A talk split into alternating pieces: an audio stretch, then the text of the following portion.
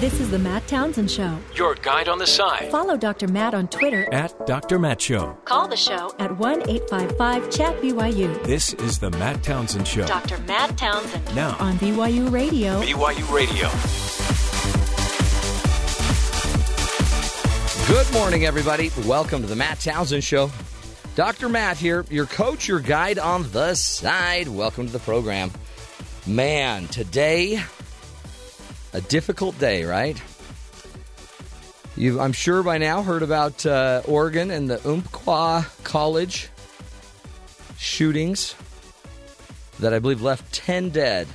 That number includes the shooter, and uh, I think 10 or so or more injured. Unbelievable, isn't it? Another mass shooting. And it's, you know, when when does this end?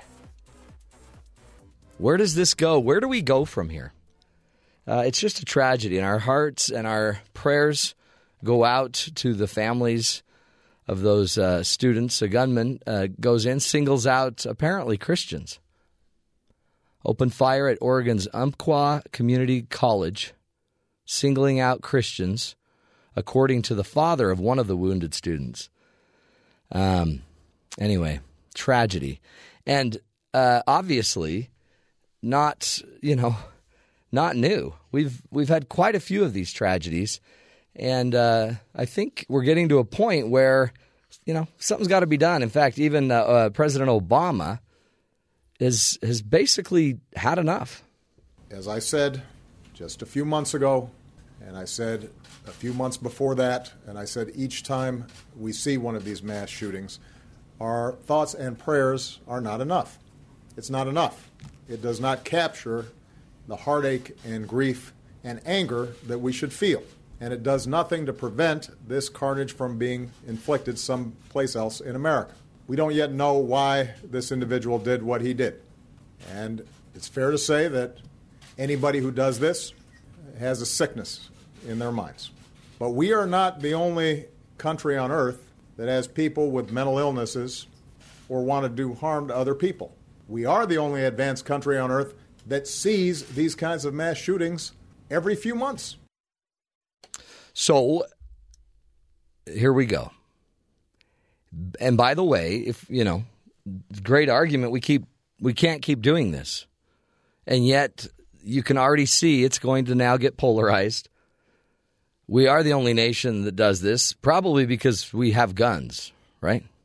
And gun laws in our Constitution. So here we go. So then it becomes gun laws. We also have probably uh, a, a fairly inadequate mental health program in our country and the management of mental health. Then you create the collision between mental health and guns, right? People that shouldn't have guns shouldn't have access to guns because of mental health issues. So let's just put a let's just put a program together where anybody that's getting mental health evaluations or anybody that has a mental health issue has no access to guns. Okay, that's great. Now we have privacy issues because now you're going to get into my mental health records and you're going to have, you know, gun vendors and Walmart calling to check a database that has information that's private and personal to me from my doctor, okay, then I'm not going to go get mental health help because I really believe in guns and I want to go hunting with my family. And off we go. And so, about every quarter, we'll have a mass shooting, and our politicians and everyone will jump on board, and big businesses behind all of these issues will jump on board and it'll get muddied up and nothing will happen. And this will all settle down. And in three more months, we'll have another shooting. How on earth do you solve this? I love the energy President Obama has about it. Love it. And I think we everyone on earth can agree we need to do something more. We can all agree we need to. What? I want to know what they all think the answer is. I we got to figure out what they think the answer. What is the true blue answer to this? Some, if you if you see anybody that goes to choosing one answer, guns, it's not enough. It's not enough. A lot of people harmed, injured in Oregon in that shooting. Then other side's going to say, go to Chicago. That many are injured every weekend. Okay, here we go. Here we go. So there's mass shootings, and then there's just typical violence in the streets. So which one of those do we solve? Guns. Just get rid of the guns. Okay, it's probably going to be a long road on the guns. Doesn't mean we can't do something about guns. We should. In fact, I'm going to bet everybody believes we should do something more about making sure that guns can't get in the hands of people that aren't mentally stable. I'm going to bet we have a really high level of agreement on that. And yet, we can't find a solution for that. So watch out for this because as we're starting to talk about the pain of what's going on in Oregon, I think we're going to also end up seeing it's a much more complicated issue than anybody wants to make it. This could also easily be about media exposure on mass shootings because we are now going to talk about this in the media for the next week.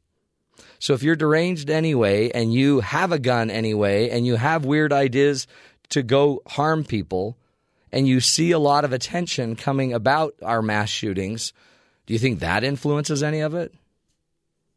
Well, yeah, but don't blame the media. The media just is, we're just reporting the facts and what's going on. Sure, you are. I know. But we are probably also, when we think about President Obama's advice that we're one of the only countries that has mass shooting problems, we also are one of the biggest countries that has this pop culture mentality and media, you know, kind of instantaneous media culture. And it creates ratings. So it's a complicated solution. Meanwhile, families in Oregon are suffering. And I don't care if you politicize it or not, but ask for a solution. So President Obama's been president seven years. What's his solution?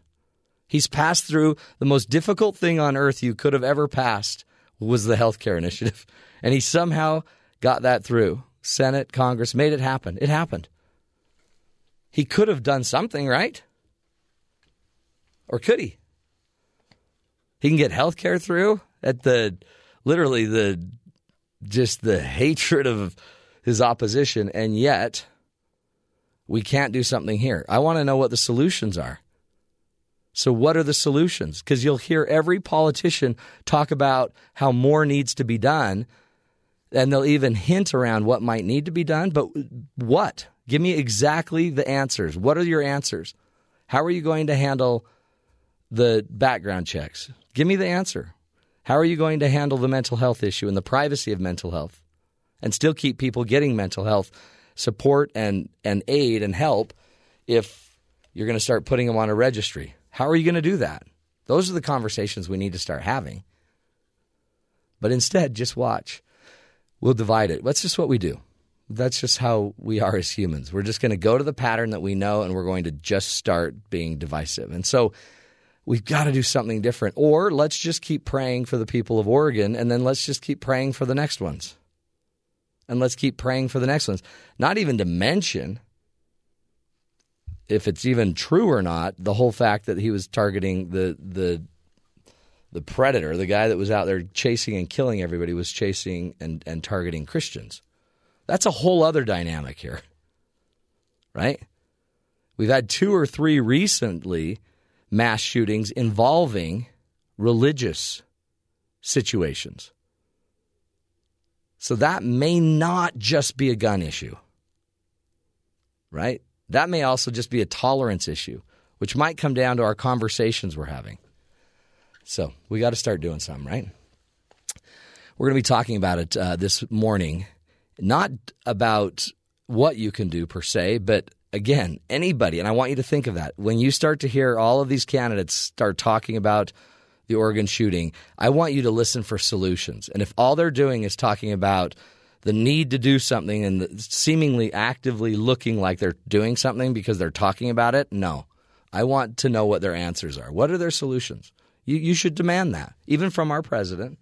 And I, again, I'm grateful that he's so angry about it because this has gone on long enough, and now it's time to do something something different.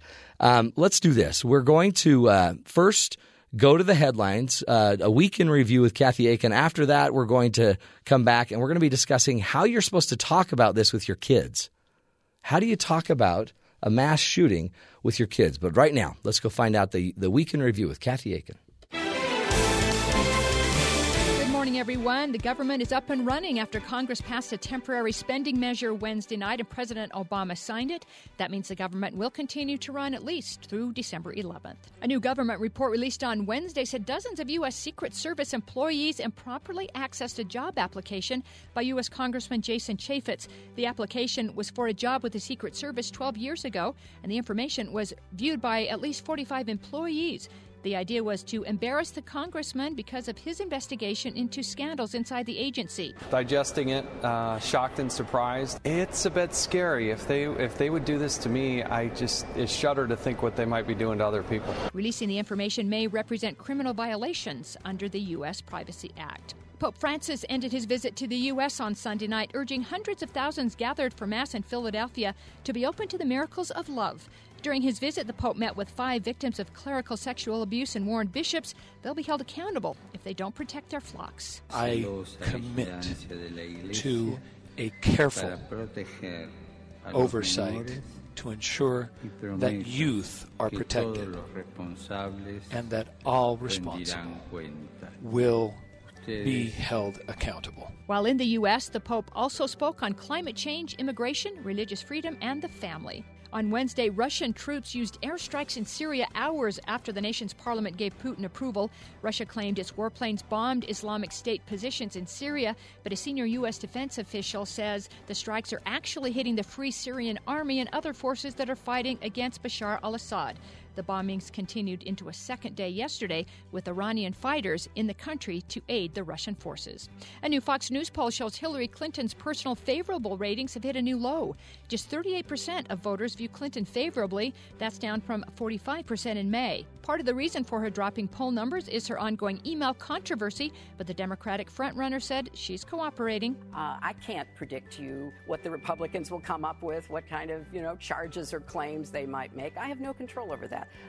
I can only do the best I can to try to respond. The Justice Department has the emails, they have the server, they're conducting a security inquiry. They will take whatever necessary steps are required to get this matter resolved. On the GOP side, Ben Carson's favorability is up 20% to 46%. That's the highest number among Republicans.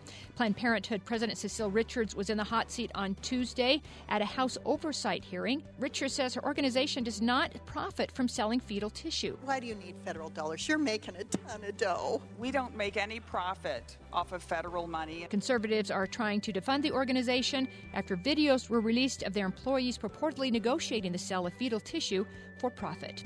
Late Tuesday night, Georgia executed Kelly Gissendaner by lethal injection, Georgia's only woman on death row and the first woman to be executed there in 70 years.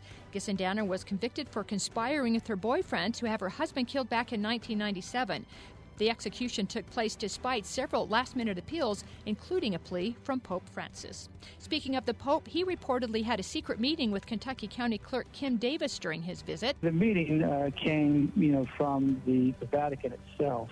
Pope Francis uh, had been uh, following the story of Kim Davis and obviously is very concerned about religious liberty, not just in the United States, but worldwide. That was Davis's attorney, Matt Staver. That meeting reportedly took place at the Vatican Embassy in Washington. Joyce Mitchell, the woman who confessed to helping two men escape from an upstate New York prison, was sentenced on Monday. She was sentenced up to seven years in prison for giving hacksaw blades and other tools to help Richard Matt and David Sweat. German prosecutors have opened a criminal probe into former Volkswagen CEO Mark Martin Winterkorn. This coming after the automaker's recent admission it installed software in its diesel cars to cheat emissions tests on 11 million vehicles.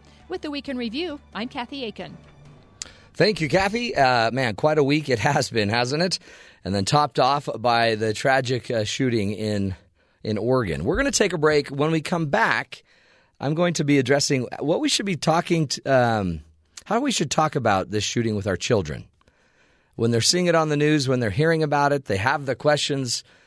We're going to get into the uh, the basic idea of how do you address these types of stressful situations with your children? How do you elevate and give them, you know, hope, not just fear, through a tragedy like we're seeing in Oregon? Stick with us, folks. Giving you the tools you need to uh, make it through this tough, tough news story and just uh, a difficult life at times. This is the Matt Townsend Show.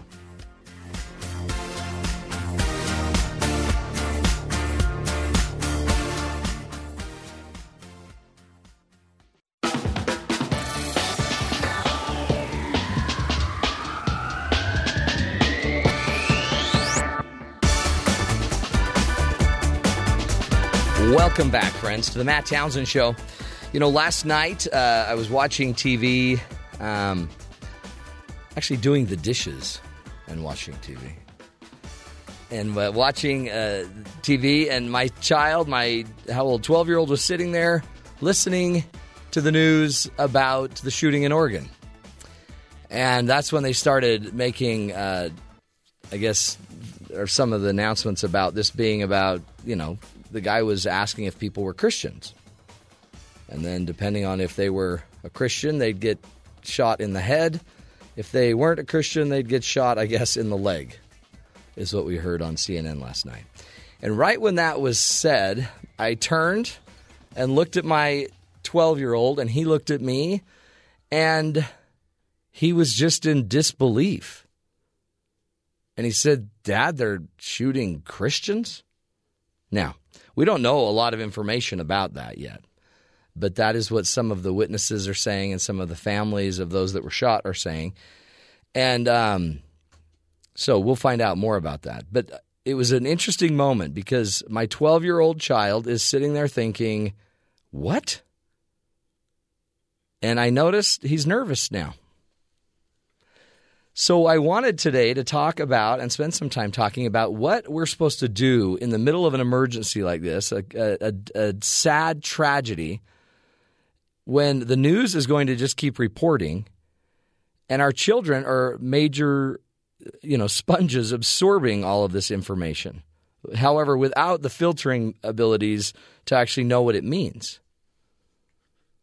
What is the responsibility of parents during a situation like this? And what should we be saying? What should we be doing with our children? First and foremost, you can turn the TV off. In fact, if you have young kids, kids under five or six, they shouldn't hear any of this.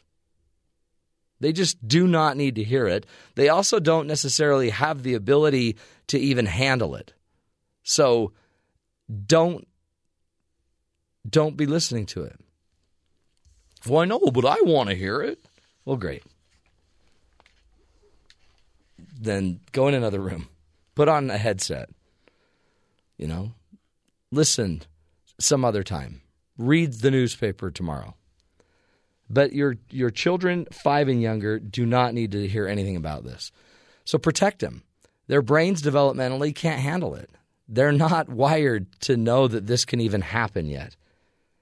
So don't watch the stories and don't have the children in the room when the TV's on.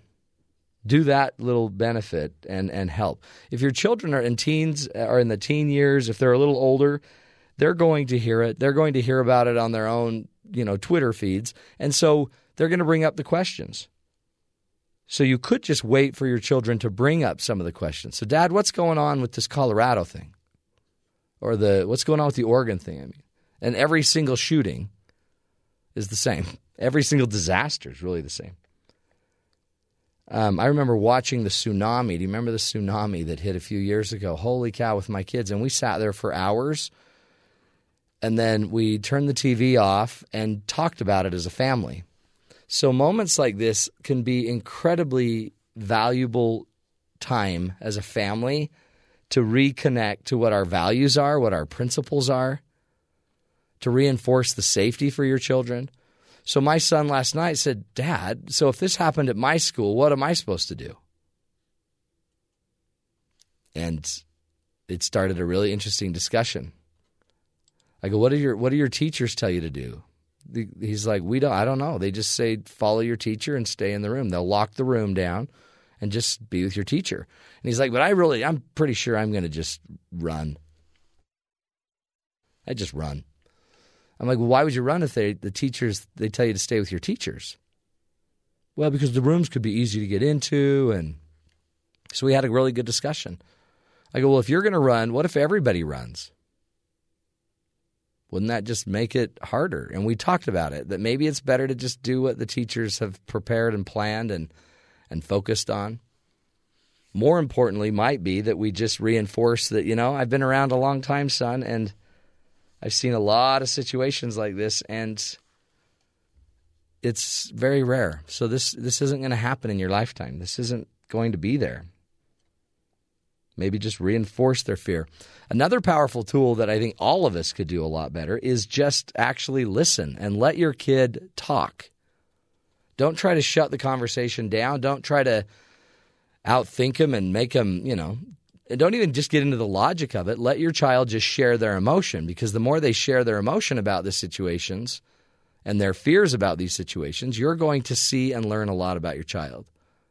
What is he worried about? What does she think? And by the way, by letting her talk and share her story and share her feelings, you'll see it will actually decrease their emotion and energy about it. Now, I know you got a whole back pocket full of incredible wisdom handed down generation to generation. I remember when. Now might not be the time to share that wisdom yet. Let them share their fears, their insecurities, validate those fears. You know what, honey? This is a scary thing. I'd be scared too. This is a scary thing, isn't it? And let the feelings be real instead of like hurrying and poo pooing them and diminishing or, you know, eliminating those fears by supposedly talking them out of it. Um, you you can reassure by just simply hearing and listening, and then once you've heard the stories that they're afraid of, and you get what their fears are, then we can maybe address those fears specifically. What's powerful about that approach is you don't need to address a fear they don't have. You know, you don't need to bring up a, an answer that they haven't brought up. That's what's so funny. It's like um, I had a friend who brought a child home from the hospital. When they brought their child home from the hospital, uh, one of their other children, an older child, about five or six, said, "Daddy, where do babies come from? No, where did the, where did the baby come from?" And the dads thought, "Oh man, oh boy, now we got to teach him the birds and the bees." And they sat the child down and started teaching the birds and the bees. And really, the kid just wanted to know was it the hospital? The baby came from the hospital? Was mommy in the hospital? Isn't that weird? If we get into a discussion about the birds and the bees that wasn't even necessary, you're probably just going to confuse the kid. When the kid really wants to know about the birds and the bees, let's talk about the birds and the bees. When you have a child that's talking about what they heard about this Oregon shooting, and that's their conversation, you might want to hear what they're really worried about. Are they worried about being shot in their school? Or are they worried about people coming after Christians? Or are they worried about the fact that they're just not safe? Or are they worried about being shot? So when they tell you they're afraid, ask them what tell me what you're afraid about specifically. Tell me what you fear, and then get into their specific fear. It will probably make your conversation with your children much, much more efficient. So it's a tragedy, and it's a teaching moment. And if you remember Charleston and the Charleston shootings, there's also so many amazing uh, things that can also come from these stories. There's amazing stories of positive change and of healing and of faithfulness and of Christian values that were shared in Charleston. Do you remember? So remember, outside of this, there's a lot of other stories, beautiful stories, and um, and and just incredible stories about these children that also could become a part of your discussion. Remember, one of the keys to conversation and why it's important for how the media handles this, how President Obama handles it, how our Congress people handle it, how we communicate around issues like this are what creates and generates the type of symbols we have. All symbols, all words, all just think of the word just think of the word like mass shootings. That is a word, that's a symbol for what takes place when a person goes in and kills a bunch of people at once, right? And how we handle the discussion, how we handle the conversations about it, determine what we feel about these things. And I think one reason we're so also disheartened about mass shootings is because we keep talking about a problem and nobody seems to be solving it. And we polarize the problem into the little categories that we polarize it into guns, mental health, discrimination, you know, anger. Anyway, racism. And the next thing we know, we've just turned it into a really yucky, ugh, where nothing's going to be solved.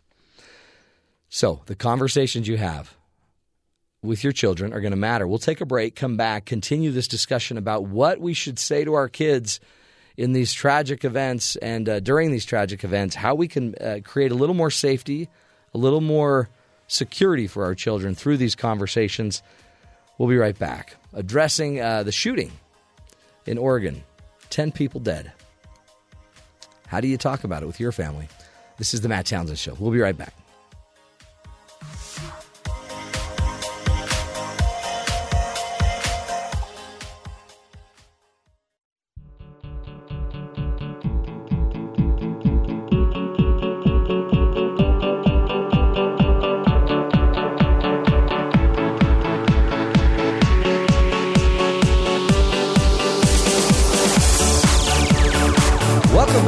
Everybody, to the Matt Townsend Show. Hey, today uh, we are talking about how to talk about a tragedy like the shootings in Oregon with your children. How do you bring up these issues with your family and not not create more fear, but manage the emotions that they're having? And, and I think when we talk about it, um, one of the goals should always be let the kid, let the child, kind of lead the discussion. So the rule is uh, in order to influence somebody, you must first be influenced by them. If you want to influence your children in this conversation, you got to be influenced by them, meaning let them tell you what they're really worried about. So listen to them. Let them share their stuff, their inform- their fears, their concerns. And as you listen, you're going to be directed and know what their concerns are. You do not need to fix a concern they do not have you can listen and hear what their concerns are and then specifically address those issues. The goal, though, is to lower their emotion, right? And to lower their emotion, you might, and this is one of the greatest things I've ever learned in communications, is letting someone talk does lower their emotion if you can just hear it, validate it. If you hear they're scared and they're afraid that they're going to be hurt at school, then just validate it. So you're worried that this could happen to you in your school. That's just me taking what they said and holding it up so they can see it. And then they, when they can see it, they'll be like, well, yeah, I mean, yeah, because we're out in the portables outside of the school and people can get in there a lot easier. And what if they do? So you're worried that because you're outside of the school, you're not as secure as being inside the school.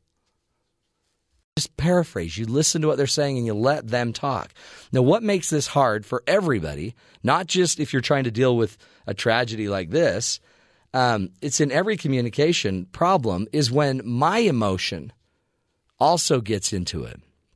I don't want my child to be afraid, right? And I want to fix that. So, uh, well, you're not, you're safe. This is the safest it's ever been. And you can start giving statistics that you just heard, but you're not going to talk them out of this concern. If you have feelings, though, and you're devastated and afraid, of what you saw, for example, at Umpqua College in uh, Oregon, then okay, that's hard, right? That's you've got the feelings. But just because you have a feeling doesn't mean you need to share it. And it doesn't mean you're necessarily going to be healthier because you did share it. Uh, there's a really great article um, that I found online out of the Connecticut, uh, I believe, school district. And one of the things that it talks about is if all of a sudden, if I shared every concern I have with my children, I would have neurotic children, right? So, for example, let's say you're driving a car down a road, and it's an unfamiliar road, it's a twisty road, a turning road, and you're in the dark. Should you say this to your child? You know, we're going into some very dangerous territory, honey, and I'm not sure if I can handle it. I may need you to grab the wheel every once in a while. Is that what you should say to your kid? You know, it's going to be dark for a while. And this could get slippery, and there's a chance we could slide off the road and hit a bridge embankment, and, you know, half of us die. Okay, mom. Well, good luck. You if you have a feeling, if you have a concern, if you're worried, you don't have to always share it, especially with your children. Your children aren't your peers, they're not your friends. They're not your equals intellectually, developmentally, emotionally. They're not somebody you should run your concerns by, especially if they're too young if you are a little worried and you want the kids to, you know, buckle in and get safe, then you know, you could say, "Hey, it's going to be mom's going to have to focus on driving for a minute cuz this is kind of a this is a tougher part of the road. So here's your blanket. Hang on and we'll we'll take care of you in a minute." You don't need to get into the details. And the same is true when you talk about these events. So are all Christians going to die? Son, it sounds like you're worried about what you heard about the Christians being shot up in Oregon at the school. Tell me what you feel about that. And let him let it go. I might also kind of get away of from saying things like, you know, there's just bad people that do bad things. I mean, that's I guess I mean you can say that. It's in the end though, you might want to just also talk about some of the complexities because this might be a great way as your children are aging that you can start to teach them that not everything in life is just black and white. Some things like this are very complicated. Why is President Obama so mad? Well, because he's had a lot of these to deal with as president and he's tired of it. And there's a battle going on. I mean, we have really cool discussions with my teenage kids. Um, about issues and political issues. And what I try to teach them all the time is things are complex, just like we did when we started the show today. This is a tragedy. By the way, and tragedies happen in life. And guns are really easy to get for people that aren't mentally stable. And we don't handle mental health issues very well right now in this country. And those who are mentally unstable can get guns. And there's privacy issues. And I teach my older kids, because it's age appropriate, what is going on. And by teaching them that things have a lot of gray, I also am teaching them how to start thinking through things.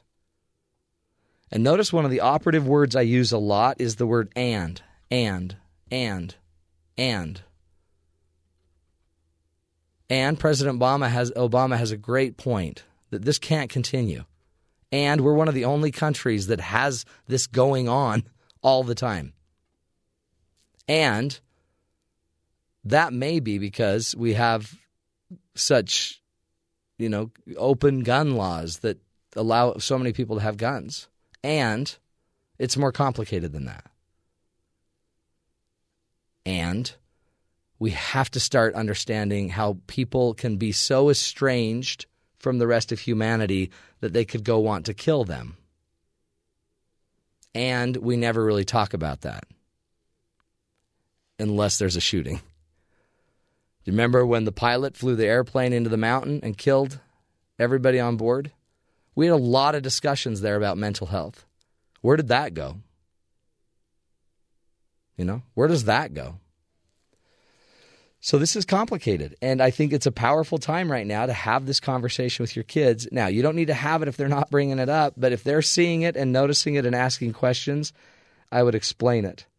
I might give some in-depth, more in-depth explanations. I would also um, maybe not prolong the conversation, right?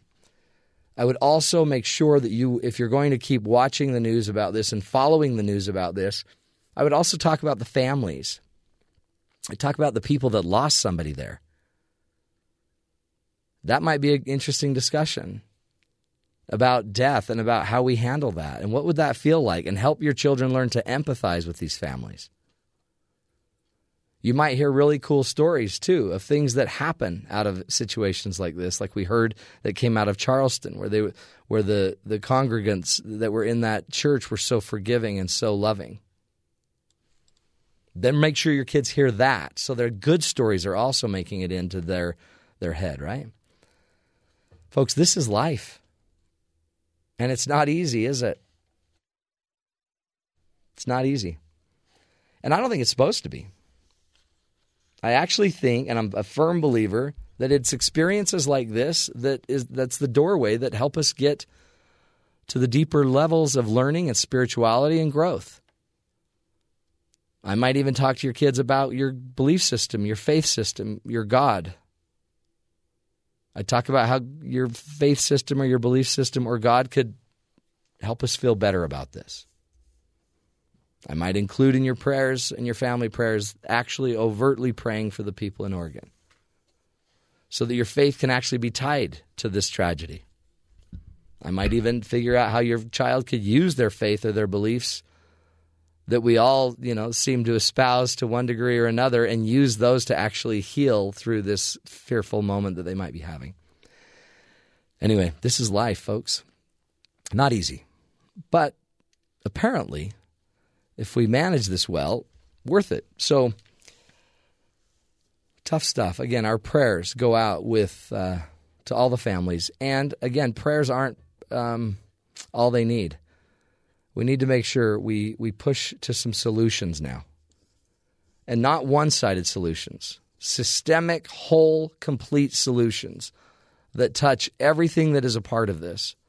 How so many people are ostracized from others how we have this uh, competitive culture between conservatives, conservatism and liberalism, how we have this incredibly uh, crazy news cycle that makes a story like this so profound for right now, nationally, as well as guns, as well as mental health issues, as well as privacy issues. Let's start having the conversations. Let's start the healing so we don't go through this again. We'll take a break, folks. This is the Matt Townsend Show. Stick with us, trying to help you see the good that there is in the world. We'll be right back.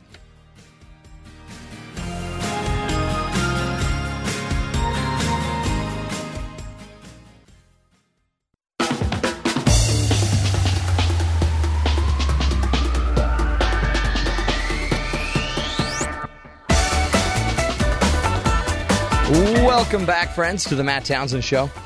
You know, uh, just when you thought it couldn't be, you know, bad enough, holy cow, here we go.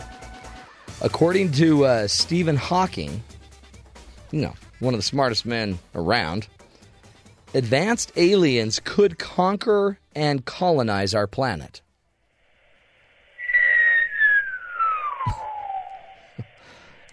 Here come the aliens. Is that a UFO landing there, Ben? I think it's from.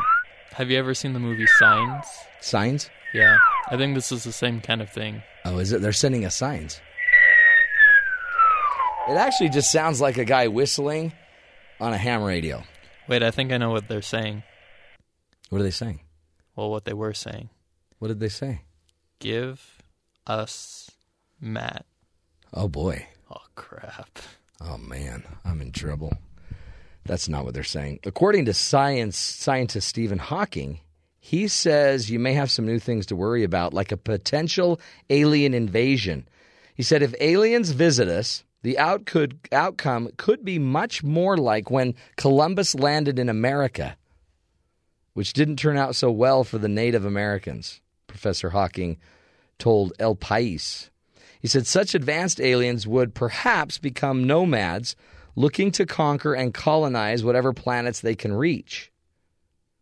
He said the physicist, uh, by the way, who had suffered, remember, a motor neuron disease, since his 20s, explained that the existence of aliens is beyond doubt. To my mathematical brain, the numbers alone make thinking about aliens perfectly rational.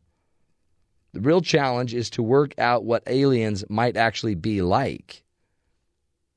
He also explained that the best chances for survival of the human race is to find a new home on another planet. Now, I don't understand that because uh, if they can find us on Earth, won't they find us on Mars? Now, with this great discovery on Mars that we can have, that there's water there, you know, we could get in there, do some filtering, start growing some crops, and live on Mars. There is an increasing risk that a disaster will destroy Earth. Again, I'm not hawking, but is there not an increasing risk that a, that you know a disaster could also destroy the next planet we find? Ah, aliens. I therefore, according to Professor Hawking, he says, I therefore want to raise public awareness about the importance of spaceflight.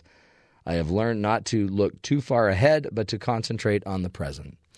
So I agree. Let's get uh, NASA back up. Let's get that thing going. Let's get let's get to Mars. Let's get to the moon. Let's have a ladder to the moon. Let's also help this poor guy. Holy cow! Sad story. Um, out of uh, it's so tragic. I think it was in Lancaster, Pennsylvania. A man was sentenced for burning down his home, his family home, to rid it of aliens and demons. He burnt the home down. Joshua Whitman, 34, told police he set his home on fire in Ephrata Township, Pennsylvania, because aliens were living in the walls. Yeah. So apparently they're already here. This is the tangled web of life. Mm. Now that is an alien. That's a UFO right there. That is. That brings chills. Phone home. Oh. I think we know what we need to do. We need to phone home. No, don't burn down the house. Don't burn down the house. E.T. I'm sorry. We're, we have to burn the studio down. Ouch. Oh, that was a great show too. E.T. a great a- alien. So if the aliens are like E.T., come on, you just want to cuddle with him. It's a weird thought, isn't it? But don't burn your house down.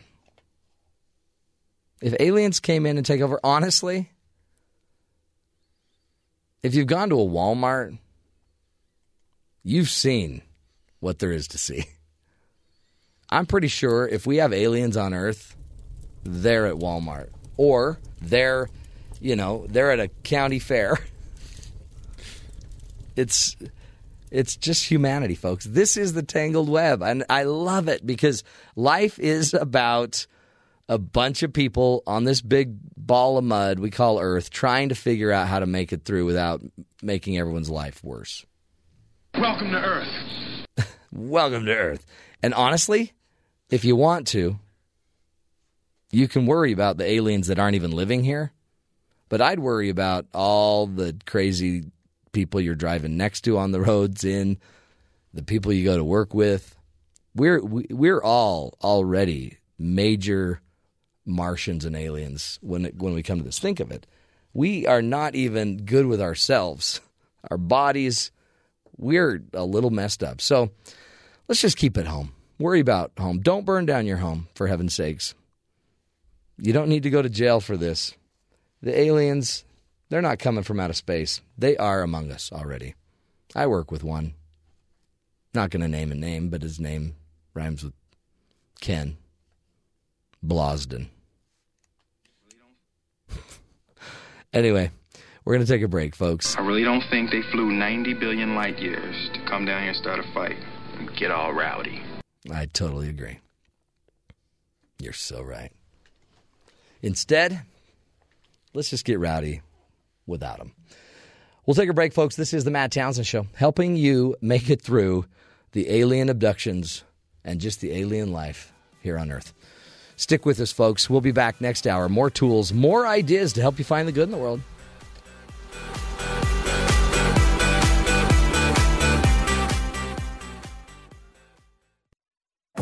This is the Matt Townsend Show. Your guide on the side. Follow Dr. Matt on Twitter at Dr. Matt Show. Call the show at 1 855 Chat BYU. This is the Matt Townsend Show. Dr. Matt Townsend. Now on BYU Radio. BYU Radio. Good morning, everybody. Welcome to the Matt Townsend Show. Dr. Matt Townsend here, your coach, your guide on the side. Welcome to the program, my friends. Today, uh, October 2nd, Name Your Car Day. Today's the day you should name your car, celebrating the naming of cars today. Uh, ben, did you ever name your car? I have never had a car. Okay, well, then don't name it anything. I, I my sister used to always name her cars, and I thought that was weird. I've named a bike before. What did you What did you name your bike? The Silver Bullet. Wow, powerful. The Silver Bullet. That's it's quite a weird name for your bike. You need a car, Ben. Get a car, my friend. I forgot. You're 14. Yeah, I'm, you can't even drive yet. This is a juvenile delinquent program. That's right. We always run. Uh, we, we work with the juvenile courts here in Utah, and we have a program that lets the the advanced juvies run the Matt Townsend show board, and Ben is the he's the most advanced juvie we've got. Uh, by the way, it's also World Smile Day, so today's the day. You got to just smile, little find a little happy time in your life, right? It uh, there there weren't there's not a lot of smiles going on back in uh, D.C. right now. Uh, a lot of chaos about uh, the, the the what they thought would be the heir apparent to John Boehner. Uh, I think his name's Kevin McCarthy. Kind of blew it. Now everyone's like, eh, not sure I'm into him.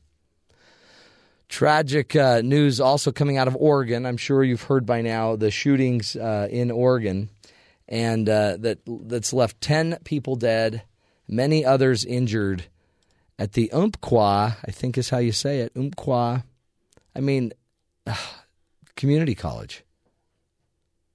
It's just tragic. Guy goes in there and ended up shooting um, nine other people. He was shot by police in a stand after a little shootout. President Obama also uh, was all all over it and basically angry, saying we got to do something. We got to get some solutions here to change this. And so, you know, we talked about that last hour. Hopefully, there will be some solutions coming out. Um, another crazy uh, story that just I don't get. I don't understand. There are a lot of people apparently getting beard transplants. And when I and when I look at when I look at Ben, I get it. I understand it. Some people just can't grow a beard, right? I mean, you just can't grow one.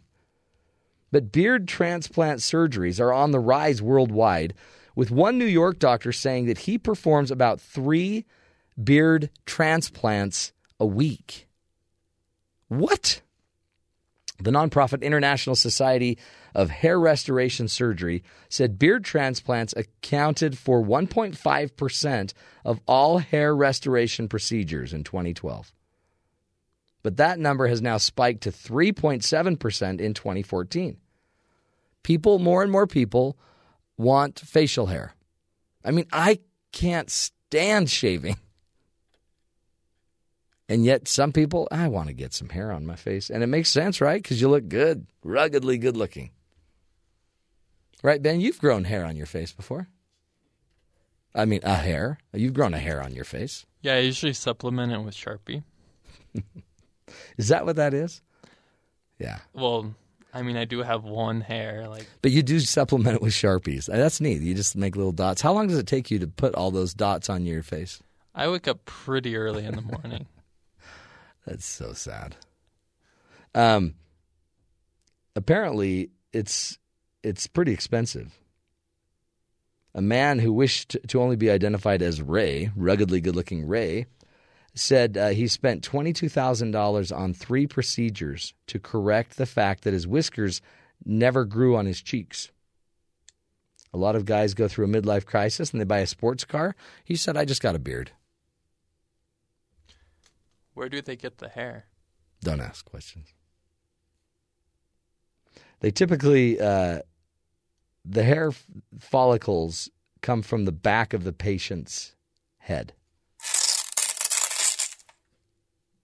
Ugh. They just tear them off like that. That's pretty gross. And then they place them on the face. That is. Let's get. Let's just one more time listen to the sound of the procedure. Blah. That's pretty painful. So that's how it's done. I mean, it's so sad because I know people that really they got enough back hair that they could if they could just comb it up. I don't know. Then you got a chin beard or a neck beard. That's always weird. I wonder if they do like implant donations, like you have locks of love. I wonder if they donate those Yeah. to like Yeah, yeah, I'm, sure beards of Yeah, beards of bros. beards of bros. What are you doing with your back hair? I'm donating it to Beards of Bros. oh well, you know what? First world problems. First world problem. How about this? Uh, in a minute, we're going to talk with uh, a guy named Edward Wang, who is at uh, the University of Washington. He's an electrical engineering graduate student, and he's uh, going to be joining us talking about a new invention that he came up with. It's wearable technology that uh, you can use to track your carbon footprint. You can use it to monitor how much electricity and energy you use per day. You could even use it to figure out who keeps leaving all the lights on in the house. Pretty interesting stuff coming up. So we'll be talking to him in just a few minutes. But before we do that, let's go to Kathy Aiken and find out. Uh, she's going to do a week in review for us. Kathy? Good morning, everyone. Congress passed a temporary spending measure Wednesday night, and President Obama signed it. That means the government will continue to run at least through December 11th. According to a new report, Russian hackers reportedly tried five times to break into Hillary Clinton's private email account while she was Secretary of State. The hackers sent infected emails disguised as speeding tickets over a four hour period in August of 2011. The infected emails asked recipients to print the attached tickets, and that would have allowed hackers to take control of their computers. No word on whether or not Clinton clicked on those attachments. Speaking of Clinton, a new Fox News poll shows her personal favorable ratings have hit a new low. Just 38% of voters view Clinton favorably. That's down from 45% in May. Part of the reason for her dropping poll numbers is her ongoing email controversy, but the Democratic frontrunner says she's cooperating with the investigation. Uh, I can't predict to you what the Republicans will come up with, what kind of you know charges or claims they might make. I have no control over that. I can only do the best I can to try to respond. The Justice Department has the emails, they have the server, they're conducting a security inquiry. They will take whatever necessary steps are required to get this matter resolved. On the GOP side, Ben Carson's favorability is up 20% to 46%. It was 26% back in May. That's the highest number among Republicans. Vice President Joe Biden will reportedly take even longer to decide whether or not he'll jump into the Democratic presidential race. Biden's associate says he's not preparing for his party's first debate on October 13th and isn't expected to participate. They say Biden won't likely announce his plans until later in October. On Wednesday, Russian troops began airstrikes in Syria. Russia claimed its warplanes bombed Islamic State positions in that country, but U.S. Defense Secretary Ash Carter challenged their claims that say they're targeting only ISIS and warned the strikes may backfire and only inflame Syria's civil war. Yesterday, Iranian forces reportedly entered Syria to aid the Russian forces. A new government report released on Wednesday says dozens of U.S. Secret Service employees improperly accessed a job application by Utah Congressman Jason Chaffetz. The more I've learned about the Secret Service, the more I've recognized there's a deep seated cultural problem. If, if they're doing this to me, who knows what else they're doing? It, it really is scary. The application was for a job with the Secret Service 12 years ago. The information was viewed by at least 45 employees, apparently to embarrass the congressman because of his investigation into scandals inside the agency. Pope Francis ended his visit to the U.S. on Sunday night, urging hundreds of thousands gathered for Mass in Philadelphia to be open to what he called miracles of love. During his visit, the Pope met with five victims of clerical sexual abuse and warned bishops they'll be held accountable if they fail to protect their flocks. I commit to a careful oversight to ensure that youth are protected and that all responsible will be held accountable. While in the U.S., the Pope spoke on climate change, immigration, religious freedom, and the family. The Pope also reportedly met with Kentucky County Clerk Kim Davis during his stay, the woman who refused to issue same sex marriage licenses. Well, the meeting took place on Thursday afternoon last week. Uh, Kim Davis and Joe Davis uh, met Pope Francis. Uh, they had a private meeting with him. The Pope reached out his hands. He asked uh, Kim Davis to pray for him. Planned Parenthood President Cecile Richards was under fire Tuesday during testimony at a House Oversight Committee hearing. Richards disputed charges that the organization profits from selling fetal tissue. Why do you need federal dollars? You're making a ton of dough. We don't make any profit off of federal money. Conservatives are trying to defund Planned Parenthood after videos were released of their employees purportedly negotiating the sale of fetal tissue for profit. Joyce Mitchell, the woman who confessed to helping two men escape from an upstate New York prison, was sentenced this week up to seven years in prison for giving hacksaw blades and other tools to Richard Matt and David Sweat. Matt was later killed, and Sweat was captured and is back in prison. Georgia executed Kelly Gissendaner by lethal injection late Tuesday night. Georgia's only woman on death row and the first woman to be executed in that state in 70 years. Gissendaner was convicted for conspiring with her boyfriend to have her husband killed back in 1997. An Oklahoma death row inmate received a stay of execution Wednesday night. Richard Glossip was set to die by lethal injection after he was convicted of orchestrating the murder of a hotel manager in 1997. Oklahoma Governor Mary Fallin ruled on the stay, citing concerns on the chemicals used in the execution. With the Weekend Review, I'm Kathy Aiken. Well done, Kathy. Thanks for the update. And uh, man, quite a week. Thank heavens it's Friday. This is, uh, by the way, one of my favorite weekends of all of the year. This weekend. It's conference weekend. So we don't, uh, in my faith, we don't go to church this weekend. We watch on TV a general conference and uh, get to hear from all of the great leaders of the church. And what's cool about it is uh, you get to sit with your family and just hang out in your jammies. Love it! It's the greatest weekend ever. So I'm going to just snooze. No, I'm going to listen and I'm going to then relax with my family. Excited for the weekend. Plus, some football games. BYU tonight, I believe, and tomorrow, uh, Corner Canyon's uh, 10 and 12 year old teams will be playing, and my sons are on those teams. So watch out, Herriman. We're coming after you. We're going to take a break, my friends. When we come back, we'll be joined uh, by uh, an inventor, actually, an engineer um, who is basically going to change the world and how we use our energy and how we know how much energy we're using. Stick with us, folks. This is the Matt Townsend Show.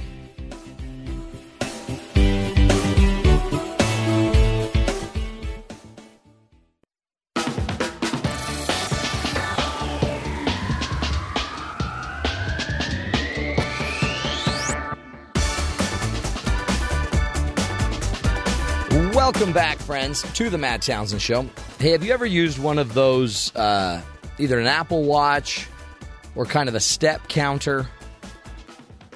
You know, hook that on your phone or and hook your phone and go on a walk, and then all of a sudden, you know how many steps you're taking a day, and it increases your awareness. Well, our next guest uh, has done something similar in a way. It's basically a, it's a device that you can wear that helps you track your energy use, your use of electricity. What if you found out that by wearing the device, you could actually detect who left the lights on and or who leaves their television on, or you might find out that your energy bill went up 20% this month, and what if you could actually go find out why? And see who's the biggest energy user in your home. Tracking your carbon footprint. His name is Edward Wang. He joins us today, and he is a he's at the University of Washington. He's an electrical engineering graduate student, and uh, he's here with us today as a representative of MagnifiSense, and is going to talk to us a little bit about this new wearable technology. It has so many um, really uses that are fairly practical and could end up even saving lives as well as saving energy. Edward Wang, thank you for being with us today. Hi. Thanks for having me. You bet. This is uh, this is this is a pretty new or a neat little in- invention. Talk about um, just talk about what you've created and uh, and some of the uses that you see that uh, that we might be able to take advantage of. All right. So, uh, so what we created is well, MagnifiSense is really a sensing technique, as we call it, and sensing technique really is a way for computers to uh, learn more about the human world. And in our case, we allow the computer to uh, figure out what you're doing in terms of what appliance you're interacting with. And so when we talk about carbon footprint, really it's figuring out what electronics um, you use throughout the day, right? Yeah. So, you know, when you drive, you're with a car, um, get on the bus, it's a bus. Uh, when you cook, you turn on the stove. Uh, when Hmm. you, you know, sit in the, the living room, you turn on the TV, you turn on the lights, et cetera, whatever, right? So can Uh, it it can detect if I'm on my phone? Uh, it can. Um, it, we, we we did something with computers, but um, our kind of our thought is that like this is going to be your phone, right? So it's the, the the sensor is on your phone. So, I mean, I guess it can detect your Right. phone, but the sensor is your phone Yeah. Okay. some in some form. Um, so yeah, so that that's kind of the premise of it is that the sensor allows you allows the computer to detect all these. And when I say a computer, really I mean like your phone or your your iWatch, so and so forth. And, and so it really is picking up electromagnetic, I guess, radiation. It, it is. So I mean, the the big bad word radiation might be a little far, but but really, it's, yeah, electronics prove, um, uh, radiate. Yeah. uh, when currents in a computer runs through, it creates a magnetic radiation that we pick up. Yeah. Um, not, not too different than like anything else that you know we kind of get scared about, but really they're not. They're, they're not that scary. Yeah. at, least spoken from an electrical engineer that looks at it all the time. But we, what I guess, so what I'm thinking is, I, I wear my, I wear this device, and um, I wake up in the morning and I turn my light on, and it senses I turned on the light because all of a sudden it's going to pick up the electromagnetic, you know, radiation. Right. And then, Right. but then I'm doing it anyway, so whatever. And then I, you know, you get in the shower, you you do your hair or whatever. Somebody uses a hair dryer, it senses that. You turn on five lights in the morning. It can also see if you turn them off. Yes. And and it just starts detecting. I, I love the idea in a way because I notice when I count my steps with my little step counter on my watch, You think about it a little. all the time. Yep. So you're aware of it. And if I was more aware, or my children were more aware of their energy consumption, you could actually set goals. You could you could see how big of an impact you're having. Exactly. Uh, so, so some of the the interesting little, uh, I guess, scenarios we're thinking of is like you can compete with each other. Yeah. Um, you know, like okay, you know, John's turning on the lights a little more often, but not turning it off. You know, like he has a debt of some sort. Yeah. No, I love that. We do that with our cell phone bill. All of a sudden, it'll come in, and we've used all of our uh, we've used all of our what do they call it our our data plan, and so we're you know we blew it. We blew through the data plan, and we don't actually know who blew through it until we get the data. And once we've got the data, we can go fix the problem, and you know create specific learning for that one child who always seems to blow the data plan. So, so th- this is a Right. cool way for that. I also saw another way that you're thinking of using it is um, for older people uh, or people with dementia. How, how would you use it with them? So our our thought really is uh, because we can tell who is actually using um, a, a appliance. Um, when when you're in kind of a multiple people living scenario, uh, such as an elderly elderly home, uh, you could have it in a way that the stove could be smart, right? Like it could talk to basically everybody's watches and say, all right, so who's turning me on? Huh. So say a caregiver goes and turns on the stove. You know, the, the stove just does the normal thing, turns on, and you know, lets the person use it, right? Uh, but say someone with dementia uses it, then it could, you know, potentially flag and say, "Oh, hey, mm, are you sure?" And maybe turn on some safety mechanisms, like for example, sending a notification to the the uh, caregiver and Yeah. say, "Hey, maybe maybe watch out a little bit." Um, or I mean, maybe in the sense of like some some of the privacy things might be maybe they don't want to give it all up. They don't want to be like, oh, every time I turn something on, you know someone gets notified. Mm-hmm. But then maybe then the stove could be also smart in that case and say send notifications to the the person with dementia, you know, after however long when it feels like oh the person has left. And when I say feel like it, it can actually sense that too. Yeah. Uh, when you're not next to the stove, it will sense that you're not next to the stove. And so it could then contact the person and say, um, you know, did you mean to do that?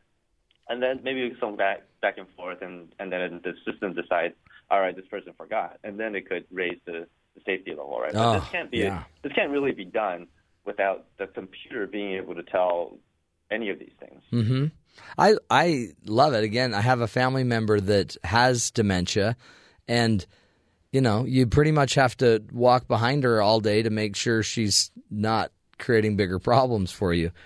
I, I- think it's such a powerful it's such a powerful um, invention. Edward, you I mean, you're a college student, really, right? You're a, are you a graduate student? I'm, I'm a graduate student. Yeah, I'm, I'm working on my PhD at the University of Washington. Yeah. So, I mean, this has got to be pretty fun because you're on the cutting edge of something that you can already kind of project is going to. It's where we're going, and and how powerful too to start making the case of of saving electricity and and and being able to be to just lower our footprint. To me, that is that's a pretty powerful thing. I mean, if you got on a bus every, if you if you would go get on mass transit, you could get a credit, and the credit goes on your thing, and, and you get a bonus for taking mass transit versus driving a car or whatever. You know, I mean, I think it'd be a really cool thing. Yeah. You could turn it even into a game. Yeah, I mean, well, so since working on this project, I've taken a lot more buses. Have you? I mean, I'm from I, I'm from California, so I I drive a lot. Yeah. Um, so having worked on this project, like just yesterday, I was like going to the cafe, and I was like, well, I could take the bus, and I took the bus. It was just just, just even the the awareness of these things, I think, really helps. Um, Even in my own own choices. So I mean, I can imagine like if we really have the sensing capability built into our everyday lives, which we don't have right, right now, but we have the, the technology now Yeah. um, I think it would make make some interesting differences. Oh, I, I totally agree. Let's take a break. We'll come back, Edward, talk about this a little bit more. Man, uh, think about it. The change that can happen when we can just start tracking our, our own energy consumption, when we can start to actually identify what's going on and and what's happening in your own household. Man, I would go buy right now. I'd buy I'd buy six of these just to figure out why my power bill's out of control. We'll take a break. We'll come back more with Edward Wang and uh, his wearable sensor trying to change uh, the world, lowering the, our carbon footprint, or at least understanding how we're impacting our own energy use. Stick with us, folks. This is the Matt Townsend Show. You're listening to us right here on BYU Radio.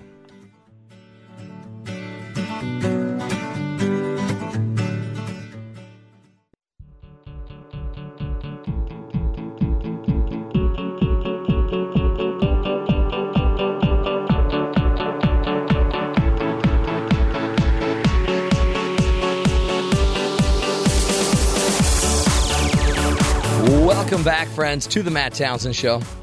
You've already got an Apple Watch or you already have your cell phone that will track your steps. What if your cell phone could actually track your energy consumption? How cool would that be? And it starts to say, look, you're really sucking down the energy. That would be great. What if it just, you know, could automatically post to your Facebook page? Jimmy is an energy glutton. Jimmy doesn't know how to turn a light off. Powerful ideas uh, from Edward Wang, who is our guest today. And Edward is at the University of Washington um, studying electronical or electrical engineering. And he's a graduate student there uh, working on his PhD. He is here today to talk to us about MagnifiSense and this new technology that he's got that can actually sense what electrical devices you are using um, and can track your your overall consumption of energy. Edward Wang, thanks for being here. Thank you. Do, do you see a day, Edward, where this uh, this wearable device? It's like a watch. It looks like with a. It's about uh, the size of a mint. What are those called? Those uh, yeah, I think it was described as like half an Altoid Yeah. box or something. Yeah, half an Altoid box. Do, do you sense the day that it will eventually just be either in the phone or it will be in um, some other like a like an Apple Watch?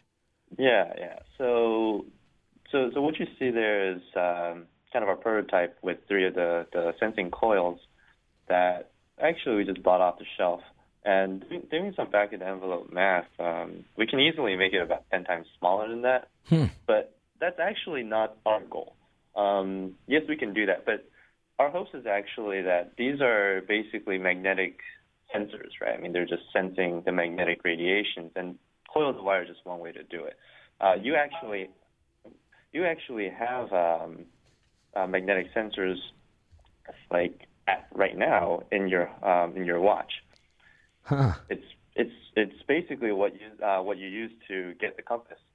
Right. And they're just a little too slow right now. And, and you know, going off of the 10 times, it's actually about 10 times too slow. And what we what we've kind of done our our homework, we what we found is that it's not that these sensors can't be fast. It's really I think that there's no use cases for it. Yeah. Uh, re- really, the the way that we use the magnetic sensors right now is all right. Are you turning north or are you turning south? We don't really care if you're like I don't know turning north and south in like I don't know ten ten thousand times a second or something. Right. No one cares. Yeah.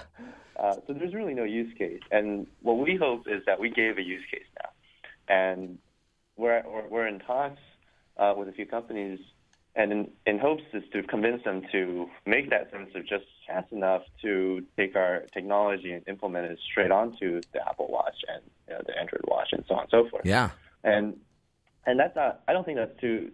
That's actually probably a lot easier than making that sensor ten times smaller. I think it's a cool idea too because who I mean if Apple picks it up whoever picks it up it seems like it's going to be it's a really powerful way to to keep people aware of their consumption. And you know then I mean that could be super powerful. Then all of a sudden you're you're able to sign an agreement. Hey I agree that I, I pledge that I'm going to live at 20% of energy blah blah blah consumption. And then you can all of a sudden measure it, it there's power in having some numbers. What uh, what has your research showed you edward? How how effective is the instrument at measuring?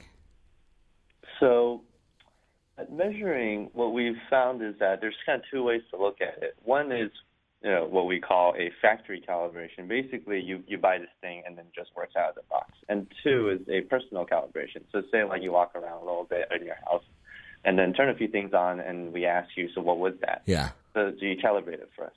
Uh, with with uh, factory calibration, we get about 80, 85% or so. mm-hmm. Um, and with the personal calibration, it gets to be about 95% accuracy. wow And what, what we've been able to do is uh, characterize about 12 different things that we use pretty commonly. Uh, things like stoves, microwaves, um, your TV, computers, cars, trains, uh, and a few others. I can't quite remember. Um, and so with, with a range of 12 things, we're able to achieve about 95%. Uh, what we imagine, though, is that we can actually uh, see a lot more. We, we, we didn't just do the 12. We actually saw about like 30, 40 devices, types of devices, um, including some planes. I actually took this on a, you know, plane ride and Hmm. saw some signal. I'm like, oh, that's interesting. Couldn't quite convince my advisor to, you know, pay for enough flights to collect data. Yeah. So didn't quite include that in our, in our uh, thing. You know, Um, yeah. that's that's I think even a powerful idea too. Is if you could start aggregating kind of overall data and overall signals, and this is what I mean. It might even be interesting to see. Do you end up consuming more energy on one airplane over another, or one you know type of car over another? I think there's um, So one of the interesting things here is that a lot of our so it's not like we haven't done anything in you know like tracking like activity and and device use. It's really right now most of our sensing technologies for this is confined in your own home, right? Um, and we can sense what you use in your home, but the moment you leave your house, I can't see any of it yeah, um, because I'm not plugged in, right?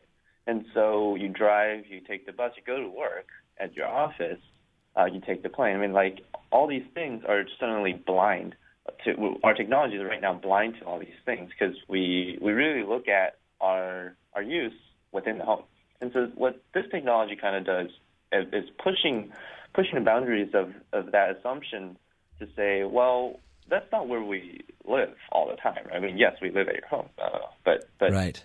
outside of that, there's still a ton of your life that we don't see right now. Yeah, yeah, yeah. We're out in the world, really, and we're taking it on. How do you see this um, going forward? What what are your what are your you know your goals? Your what are your dreams with this? Well, my dream is that um, I, I think to to go with what you were saying with making it faster or smaller, um, I, I think I, the first thing I want to see is it getting into a device um, out in the market because the sensing the the magnetic the magnetic sensor is fast enough, and then we can implement this. And then from there, I think there's a lot of interesting questions that could be asked um, from from both a practical standpoint of like, um, yeah, how how many how many buses are running um, that serve you know X number of people, mm-hmm. and those are just kind of the questions that we can't answer right now with you know one of these devices, right? We can answer that with a deployment that is much larger. Uh, but two, I think maybe because I, I'm from a research background, uh, I would really like to see researchers come up with new ideas on what we call persuasive technologies. And this is similar to what you were saying is like, you know, if we can figure out you know, Jimmy turned on the light too much, uh, we could then think about how we can have Jimmy do, do that less. Mm. Basically persuade them. Right? People don't take the bus as often. How do we persuade them? Yeah. And I think being able to figure that out um, is there's actually a lot of work to be done. Um, isn't it's not just so much like okay, well we're just going to tell Jimmy that. Well, when do you tell Jimmy that? How do you tell Jimmy that? Um, and I think this technology opens the door for researchers to start looking at questions like that in, in a deeper sense. Hey, you know, I've learned something as a social psychologist. A lot of the research in social psychology uh, historically used to use electroshock stuff, uh, you know, programs. So maybe what you do oh, is if, I see what you mean. if Jimmy doesn't turn the light off, you just shock him. oh boy! And you just keep shocking him till he turns the light off. I'm telling you. I mean, it, it's sure it's not good for people, but Jimmy would learn to turn the light off. Oh, Edward, it's really cool stuff, and um, it. I, I think too. I, I just love that. Uh, you know, a bunch of students, brilliant students, are figuring this out and all of a sudden, I know five years from now, it'll be in every watch, and there will be really cool apps about in saving the environment, and you've saved the environment, blah blah blah. And I think that's awesome. Just getting us awareness, and then two, I love a lot of the health uh, ways that we could use it through the health uh, practice um, and protecting, you know, those seniors that might forget to turn the oven off or the stove off, and Good stuff. Well, we appreciate you, Edward. Thanks again for the work right. you're doing. Keep up the great work, right. and uh, I'll be looking for it on the Apple Watch. Good stuff. I mean, man, now all of a sudden, Big Brother knows everything about me. Used to be bad just because it could track me down and find out where I was, but now it can find out how much energy I'm using. If it could actually figure out how I could get more physical energy for myself, that would be a whole other ballgame. I just need more energy in my body. And apparently, a box of Twinkies isn't cutting it. It's not bringing the energy I need. We'll take a break, my friends. When we come back, I've got. Uh, uh, I guess I'm just going to call it the stupid human trick.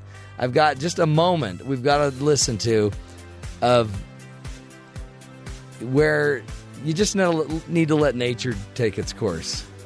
Let the bear do what bears do. Stick with us, folks. Some audio you will not believe. This is the Matt Townsend Show, helping you see, uh, hopefully, the power of the human project. We'll be back.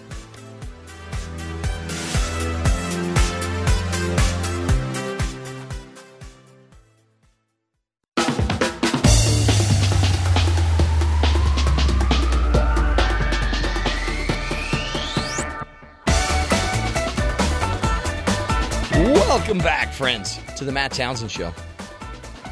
You know, however you feel about evolution, survival of the fittest, we've got an audio that may show you, um, I don't know. There's just a time where you got to let nature take its course. A bear came across a, a solo kayaker, Mary Maley, who was on a solo kayaking trip from Ketchikan to Petersburg, Alaska. And, uh, you know, was posted outside of uh, the U.S. Forest Service cabin in Berg Bay. And uh, she had just carried her tent, food, and gear into the cabin before she was going to go on a four mile hike, I guess. So she just removed the food from her kayak and carried it up to the cabin. Well, she heard something outside while she was having her lunch, and she came out to find a bear, right? Um, and the bear started to approach her. And this is the beginning of, I'm pretty sure, not the best bear handling technique. Let's listen. No! Get away from the kayak! Stop it, Bear! Bear, you're breaking it! You're breaking my kayak! Why are you breaking my kayak? What am I gonna do? Stop that, Bear! Bear, stop! Stop breaking my kayak, please! Please stop! Gosh darn it! Oh, why are you doing that? Please stop, Bear! It's the end of September! Why are you here? You're supposed to be asleep! Why are you here? Oh! Bear, please stop that! Please stop breaking my things! It's not even food! It doesn't even taste good! It's just plastic! Bear, please stop! She is the nicest victim of a bear uh, terroristic act on a kayak I've ever heard. She didn't even swear. That was okay. It's a bear. It's a bear. It's doing what bears do. By the way, this is after the bear started getting curious about her and followed. Uh, she could smell the food she was out there eating, and uh, holy cow! Gosh darn it. Oh, why are you doing that? Gosh darn it. You bear.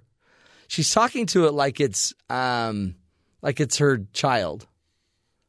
Not like a ferocious wild animal that could kill her.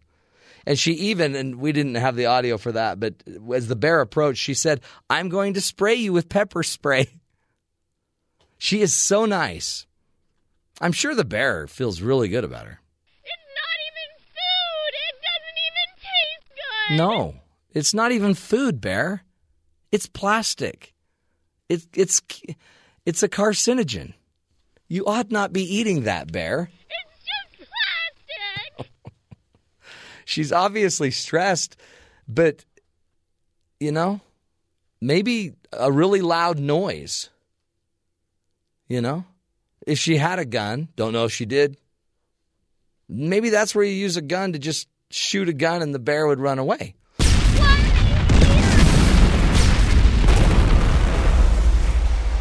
Or in that case, a bomb. She could just drop a bomb. Why are you here? You're supposed to be asleep. You're supposed to be asleep. Hey, bear, did you not know it's sleepy time? Why aren't you hibernating? Holy cow. Now, this is a perfect example of where if we just let nature be nature, Mary would be dead. Because if you're going to talk to a bear that way, by the way, the bear destroyed the kayak. Please stop breaking my things. She's very nice.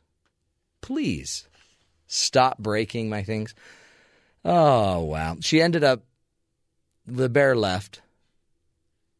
Uh, I think to probably go hibernate because he didn't know. What she doesn't know is there's like no bear deadline to hibernate. You know, when it's just ready, it's just going to go. She's like, I You're thought. supposed to be asleep. Yeah. Well, she had to then she tried to call down. There was a sailboat out there in the in the bay, and she tried to get a hold of the people on the sailboat, but she they couldn't. She couldn't get a hold of them, so she had to swim in the cold water out to the sailboat. And then, oh, it's just so funny. This is why you know you know, people laugh about all these hunters and the fishermen and all these outdoorsmen that have guns. But that would have been a good time to have a gun. Not to shoot the bear. You don't need to kill the bear. Just fire the gun and scare the bear away.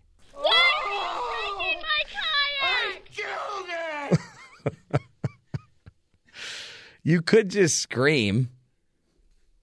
And she notice what she used. Questions why are you eating my thing? What if the bear just said what said, am I gonna do? What what you're gonna do, lady? What if the bear just stood up and put his hands on his hips and like, okay, what I want you to do is shut your cake hole.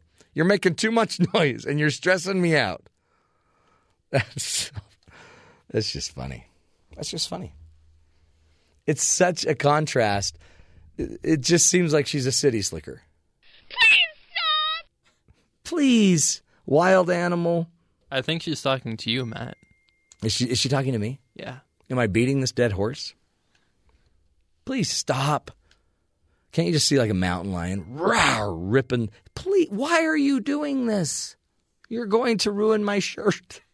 Gosh darn it! Oh, why are you doing that? Oh, I bet you she's such a lovely woman.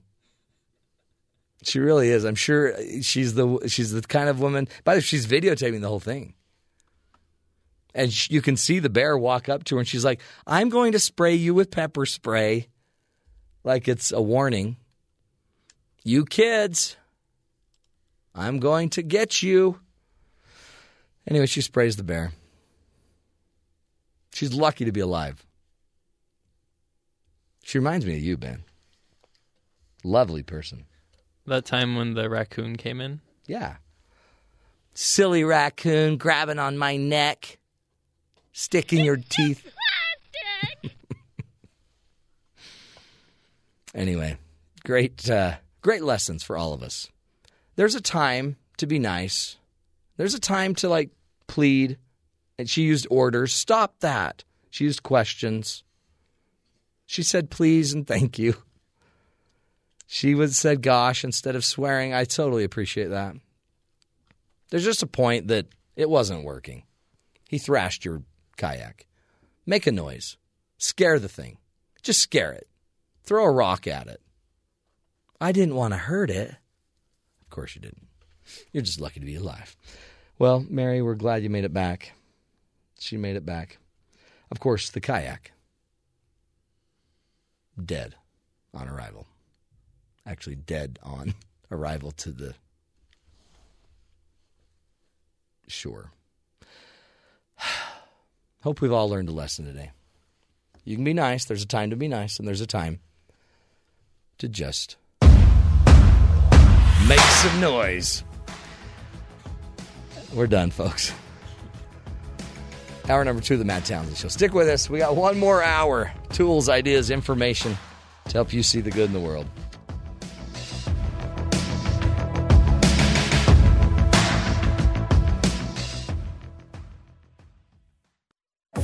This is the Matt Townsend Show. Your guide on the side. Follow Dr. Matt on Twitter At Dr. Matt Show. Call the show at 1 855 Chat BYU. This is the Matt Townsend Show. Dr. Matt Townsend Now, on BYU Radio. BYU Radio.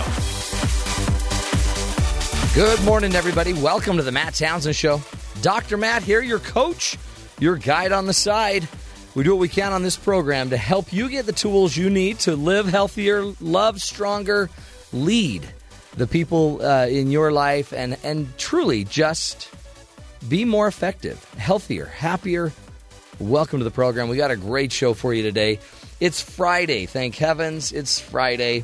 And uh, hopefully you're planning and have a great uh, weekend prepared. This uh, is a hard day, though. Uh, tragedy. Another school shooting in Oregon. Again, I mean, you've heard the news.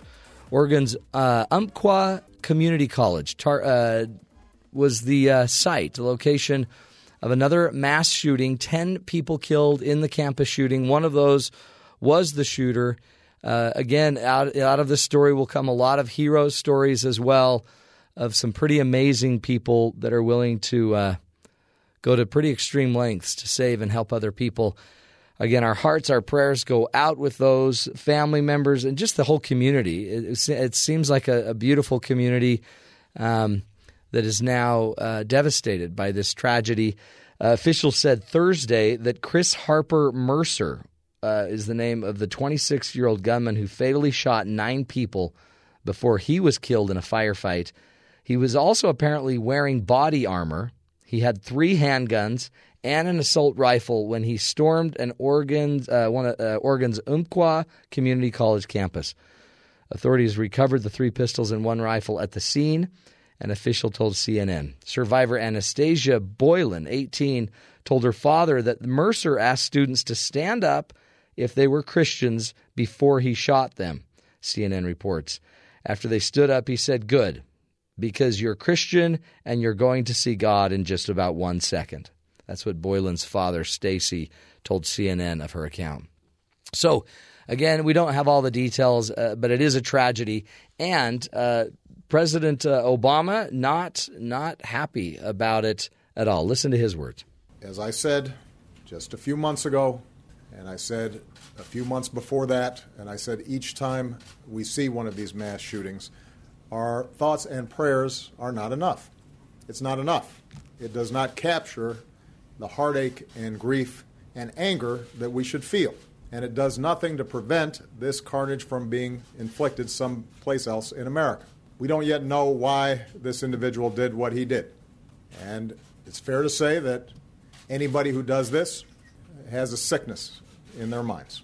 But we are not the only country on earth that has people with mental illnesses or want to do harm to other people. We are the only advanced country on earth that sees these kinds of mass shootings every few months. Yeah.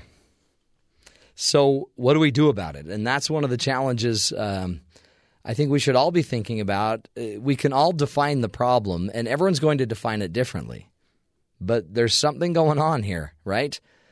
I guess we could go right to the gun discussion and blame the guns. I guess we could go right to the mental health issues and talk about the fact that we still don't have a clue what we're doing with mental health and and the community. Um, I guess we could talk about the fact that we we have certain people that feel so ostracized from the community that they they they take on activities like this. We could talk about um, the the privacy that comes with the you know the threat of having your mental health records evaluated in order to be able to get a gun. So there's a lot of issues, and again, this is the crazy, chaotic issue that has to be solved, and you're not going to solve it as we've talked about on the show throughout uh, today's show.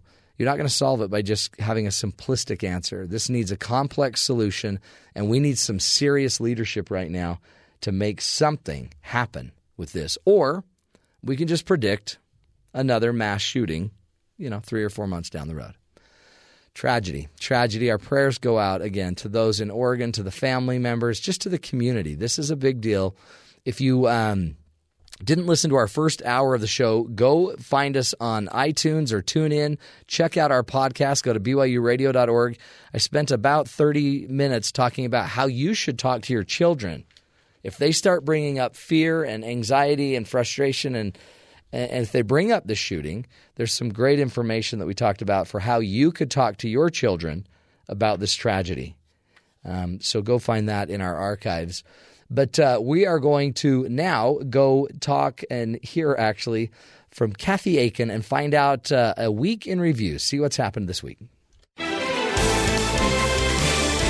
everyone. The government is up and running after Congress passed a temporary spending measure Wednesday night and President Obama signed it.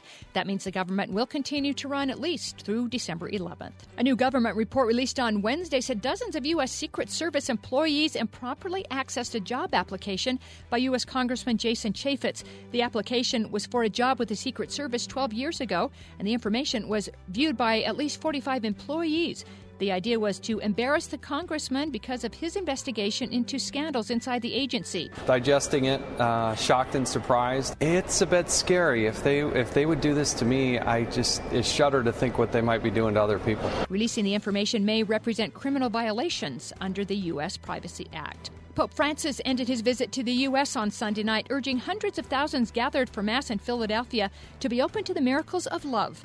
During his visit, the Pope met with five victims of clerical sexual abuse and warned bishops they'll be held accountable if they don't protect their flocks. I commit to a careful oversight to ensure that youth are protected and that all responsible will be held accountable. While in the U.S., the Pope also spoke on climate change, immigration, religious freedom, and the family. On Wednesday, Russian troops used airstrikes in Syria hours after the nation's parliament gave Putin approval.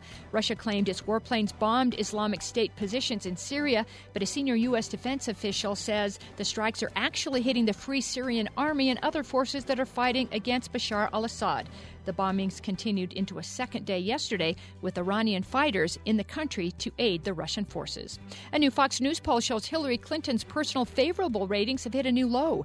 Just 38% of voters view Clinton favorably. That's down from 45% in May. Part of the reason for her dropping poll numbers is her ongoing email controversy, but the Democratic frontrunner said she's cooperating. Uh, I can't predict to you what the Republicans will come up with, what kind of you know charges or claims they might make. I have no control over that. I can only do the best I can to try to respond. The Justice Department has the emails, they have the server, they're conducting a security inquiry. They will take whatever necessary steps are required to get this matter resolved. On the GOP side, Ben Carson's favorability is up 20% to 46%. That's the highest number among Republicans. Planned Parenthood President Cecile Richards was in the hot seat on Tuesday at a House oversight hearing. Richards says her organization does not profit from selling fetal tissue. Why do you need federal dollars? You're making a ton of dough. We don't make any profit off of federal money. Conservatives are trying to defund the organization after videos were released of their employees purportedly negotiating the sale of fetal tissue for profit. Late Tuesday night, Georgia executed Kelly Gissendaner by lethal injection, Georgia's only woman on death row and the first woman to be executed there in 70 years.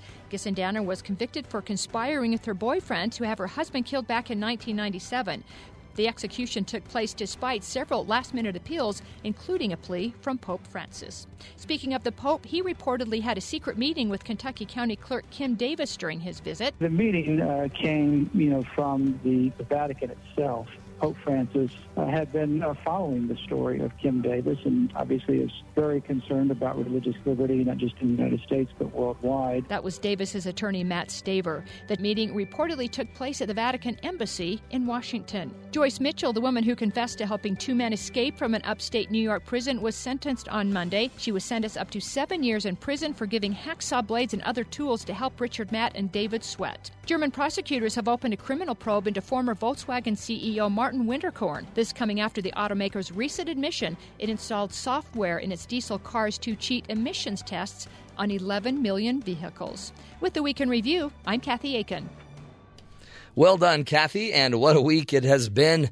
It is Friday, though, and on Fridays we like to uh, get you ready for the weekend. What better way to do that than to do a little uh, movie review with one of our great uh, movie critics, Rod Gustafson. We're going to take a break. Rod is in studio with us and uh, representing, of course, parentpreviews.com. When he comes back, he'll be reviewing The Martian. Here it's a here it's a great flick. Stick with us, folks. This is the Matt Townsend Show.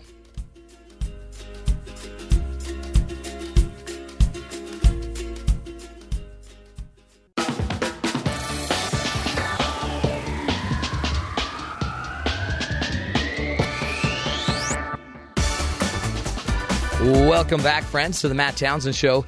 Hey, uh, special treat today. We we every Friday we talk with Rod Gustafson from ParentPreviews.com, but today he's in studio. Normally we have to talk to you over Skype. Here I am, Matt, and Matt in the bo- in the flesh. Wow, you know they told me you were handsome. Oh man, but but you know in 3D. I know, isn't that weird? Yeah, yeah. and it's it's interesting. That's because I did my makeup, by the way.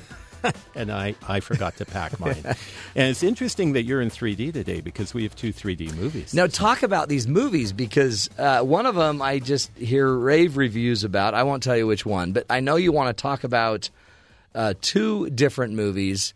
Where do you want to start?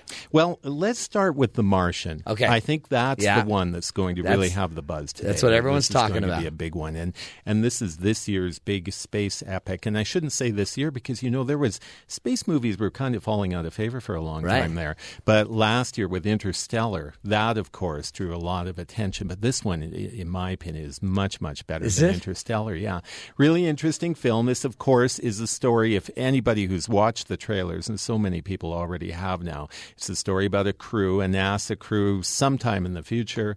They're working on Mars. Things are going just uh, great. And then all of a sudden, this humongous storm comes up, and they have to evacuate. So the the woman who's in charge of the mission, uh, played by Jessica Chastain in a wonderful role, she says, "Okay, we need to abort everybody on the on this." And they've got this rocket ship, and the problem is the wind is blowing so hard it's starting to blow the, Oh. the rocket over.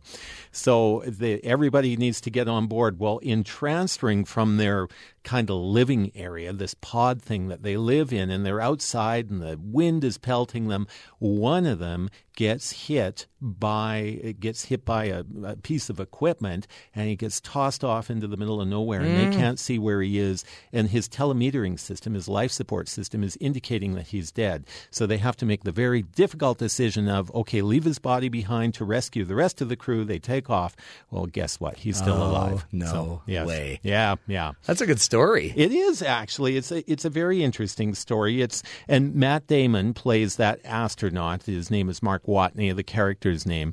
And uh, this is a little bit. Do you remember Castaway with Mhm. Tom Yeah, Hanks yeah. years ago? A little bit like that situation. And what's always interesting in the movies is.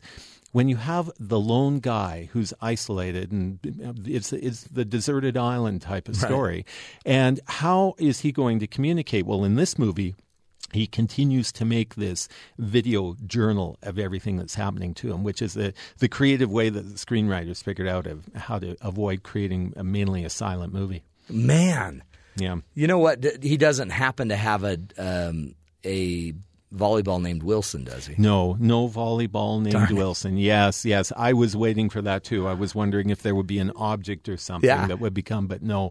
But this is what is interesting about this movie. And I guess depending on on your spiritual perspective, some people are getting very tired of our worshiping of science. Everything is about science. Right. And so this one presents some very interesting debate about that because this is very much a movie where science and technology save the day. And if you remember the film Apollo 13, Oh, yeah. again, Tom Loved Hanks that, once yeah. again, yeah. And it's all my favorite line from Apollo technique from Apollo 13 is work the problem, people. Let's Mm-hmm. work the problem. I use that in my head all the time. And that exact line is in this movie too. And and this is really a movie about the human spirit's ability to adapt and use our Oh, man. creative potential to be able to get through insurmountable odds.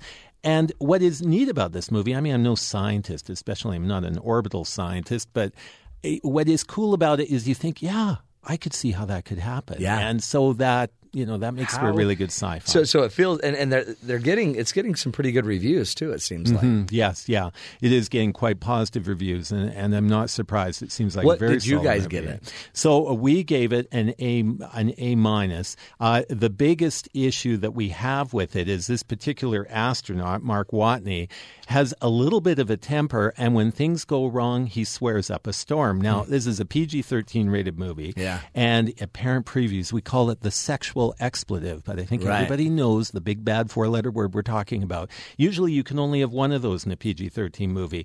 Well, this one has two that are verbalized and then many more where we see him silently mouth the word, where it's printed, um, Hmm. where we see the Yeah. first letter and three dashes on the computer screen and that type of thing. So, a fair amount of language in it, even though the language is sporadic. It's not wall to wall profanities, but we have moments when things are going wrong and he does that. We also have a couple of moments too where we get to see Matt Damon from the rear, shall we Oh, say, as he comes out of the I shower. guess. But it's not Yeah. very often, though, that nudity in a movie actually fulfills a purpose, and in this case, it does. We see just how thin he is getting, and his his skin Oh, is really starting Yeah, to get all of these sores and stuff on it, and so it's not pretty. Is um, is this a, a movie for kids, teens? What well, age? I would think teens, you know, once again, heed the PG 13 rating. I really think that that's Stick a good idea. Yeah, and I think that teens and parents can enjoy this movie if you're willing to overlook the language. If that type of language bothers you, then unfortunately, this isn't going to be a movie that you're going to Yeah. enjoy. But otherwise, it's a it's a fantastic film. It's it's quite cool. Um, and another film you wanted to talk about was The Walk, Mhm. which uh, that, when did that come out? So The Walk released on IMAX screens on Wednesday of this week. They're experimenting with this, Matt. This is the thing that Hollywood's starting to do this year, where they're pre-releasing on IMAX, where you pay extra money to Yeah. go see the movie, and then it comes out into the regular. By the way, and I didn't ask you, would it be would it be better to see this uh, to see The Martian on a big screen? Yeah, it really works well. Of course, they screen it for us on the big Yeah. screen because we want they want us to get excited about it. And by the way, The Martian in 3D and the 3D effects, especially when they're out in space and all of that, work quite well. But The Walk as well. Now, The Walk's an interesting film. If you've ever been to a big amusement park like Three Flags or Yeah. Disneyland, and you know you're in the lineup forever to get on the coaster, and the ride on the coaster lasts a few minutes, and then you get in another lineup for an hour. Well, uh, The Walk is a little bit like that. The first two thirds of the movie are all about Philippe Petit, and this is a, a true story about the guy that strung that steel cable between Right. the twin towers of the World Trade Center and did a high wire walk, 110 stories. And so the first two thirds of the movie are all about him. So you're watching this in an IMAX screen in 3D thinking, well, this is a biography. But then in the last third is when he does this walk. And of course, this is all computer generated, Oh, but man. it is amazing. Is it? And about 10 minutes in, I reached over to hold my wife's hand just to be the affectionate Yeah, husband I am. you are. And it was like hanging on to a wet fish. I couldn't believe it. Like she was really She was sweating. terrified. And it really is. It's a very, very engaging film. I have said this very rarely, but this one is worth spending a few extra dollars for the 3D glasses. Really? Yeah, yeah, it really is. Oh, wow. So, an interesting point for parents if we have 60 seconds Yeah, we know, we totally do, yeah. Okay, great. This is a PG movie, which is very unusual Yeah. for a live action PG movie. But what's even stranger, and I'm not sure what was happening at the MPAA when they rated this movie, we have a scene of uh, recreational drug use, in other words, Ah, smoking marijuana. right. And it's in a comedic context, no consequences whatsoever. Usually, that gets an R rating, or at least a PG 13. Oh, so that's so not parents by. need to have a heads up on this one that they've got that in there. Okay. And there's another scene of rear male nudity in this movie Yeah. as well, and uh, which sometimes can fall into a PG. It used to years ago, but usually now that's in a PG 13. So Hmm. even though it's a PG movie, again, parents, um, uh, uh, this one, they're saying it's good for 8 to 80. That's what the studio's saying. I'd say maybe 14 to 80. I, Ah, Okay. And I think young children, it is, there are some really serious moments of peril in this film. I mean, it's a true story. We know he did it successfully, so Right. you have to keep reminding yourself of that, but it could still be scary for kids. Man, so it's it's an it's it's what an interesting movie because uh, if it's going to be about an hour of di- or the preparation for the big walk, Mm-hmm. Are the are, is it going to keep the attention for that hour of the fourteen? Well, and that that is really, I think, the biggest problem with the film. And along with that, Matt, the other thing from our parent previews perspective that is a concern about this movie is, of course, what he did was completely illegal. Right. I mean, today, uh, you know, he would have probably been up on federal charges with our concerns Right. about you know terrorism and that type of thing. But even then, he was trespassing. One of the towers had been completed; the other one was still under construction. But he broke many, many laws to try and pull this off. But the first, the, that first two thirds of the movie is all about this man who feels like it doesn't matter what your dream is, you need to pursue it and you need to reach it. And of course, the question is, even if it's illegal, and Mhm, now right.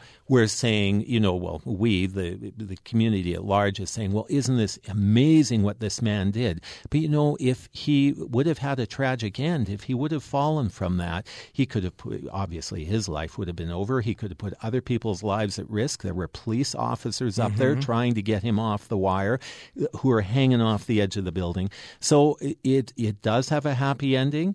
but it very possibly could not have. And as a message that's coming out to young people, you know, we need to, I think parents need to be careful that they modulate that message and explain that, you know, what things are worth taking Yeah. these risks Oh, for. yeah. And should we be breaking any law that's in front of us just so we can pursue our dream? is very narcissistic in that regard. I, I agree, and I think that's a great discussion you can have. That's what's great about parent previews. is You also help us guide us a little bit on the discussion we could have. Yeah, and in some ways, Matt, what really I believe has an effect on young people in the media is I mean, the sex and violence is a concern, but Yeah. that's usually the hot button that most parents reach for. But it's really the messages that are embedded in these movies. And so many films today have this narcissistic, you can be whatever you want to Right. be message, and you are special. And and The Walk, as good of a movie as it is, that really is the overriding message. Is he felt like he was the most important person in the world. He needed to do this Mm. walk, and you know that's a that's a message that we need to be careful about in repeating that over Yeah. and over to our young people. Oh, I'm glad. I'm glad you bring that up, and um, it's it's really is it's an important point.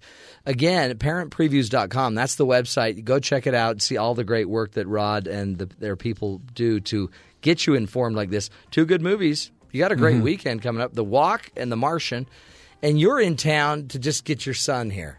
Well, what a yeah. great dad. Yes, yes, yes. 10 hour, 10 and a half hour drive yesterday. Ten and a half hour Canada. drive, but it, at least it, it was beautiful scenery until the sun went down. That's right. Oh, then it got ugly. But these, we don't have 80 mile an hour speed limits in Canada. Welcome so to it yeah. it, is kind of fun, you know, watching, getting the speedometer up there. opening it up doesn't bit, go. Yes.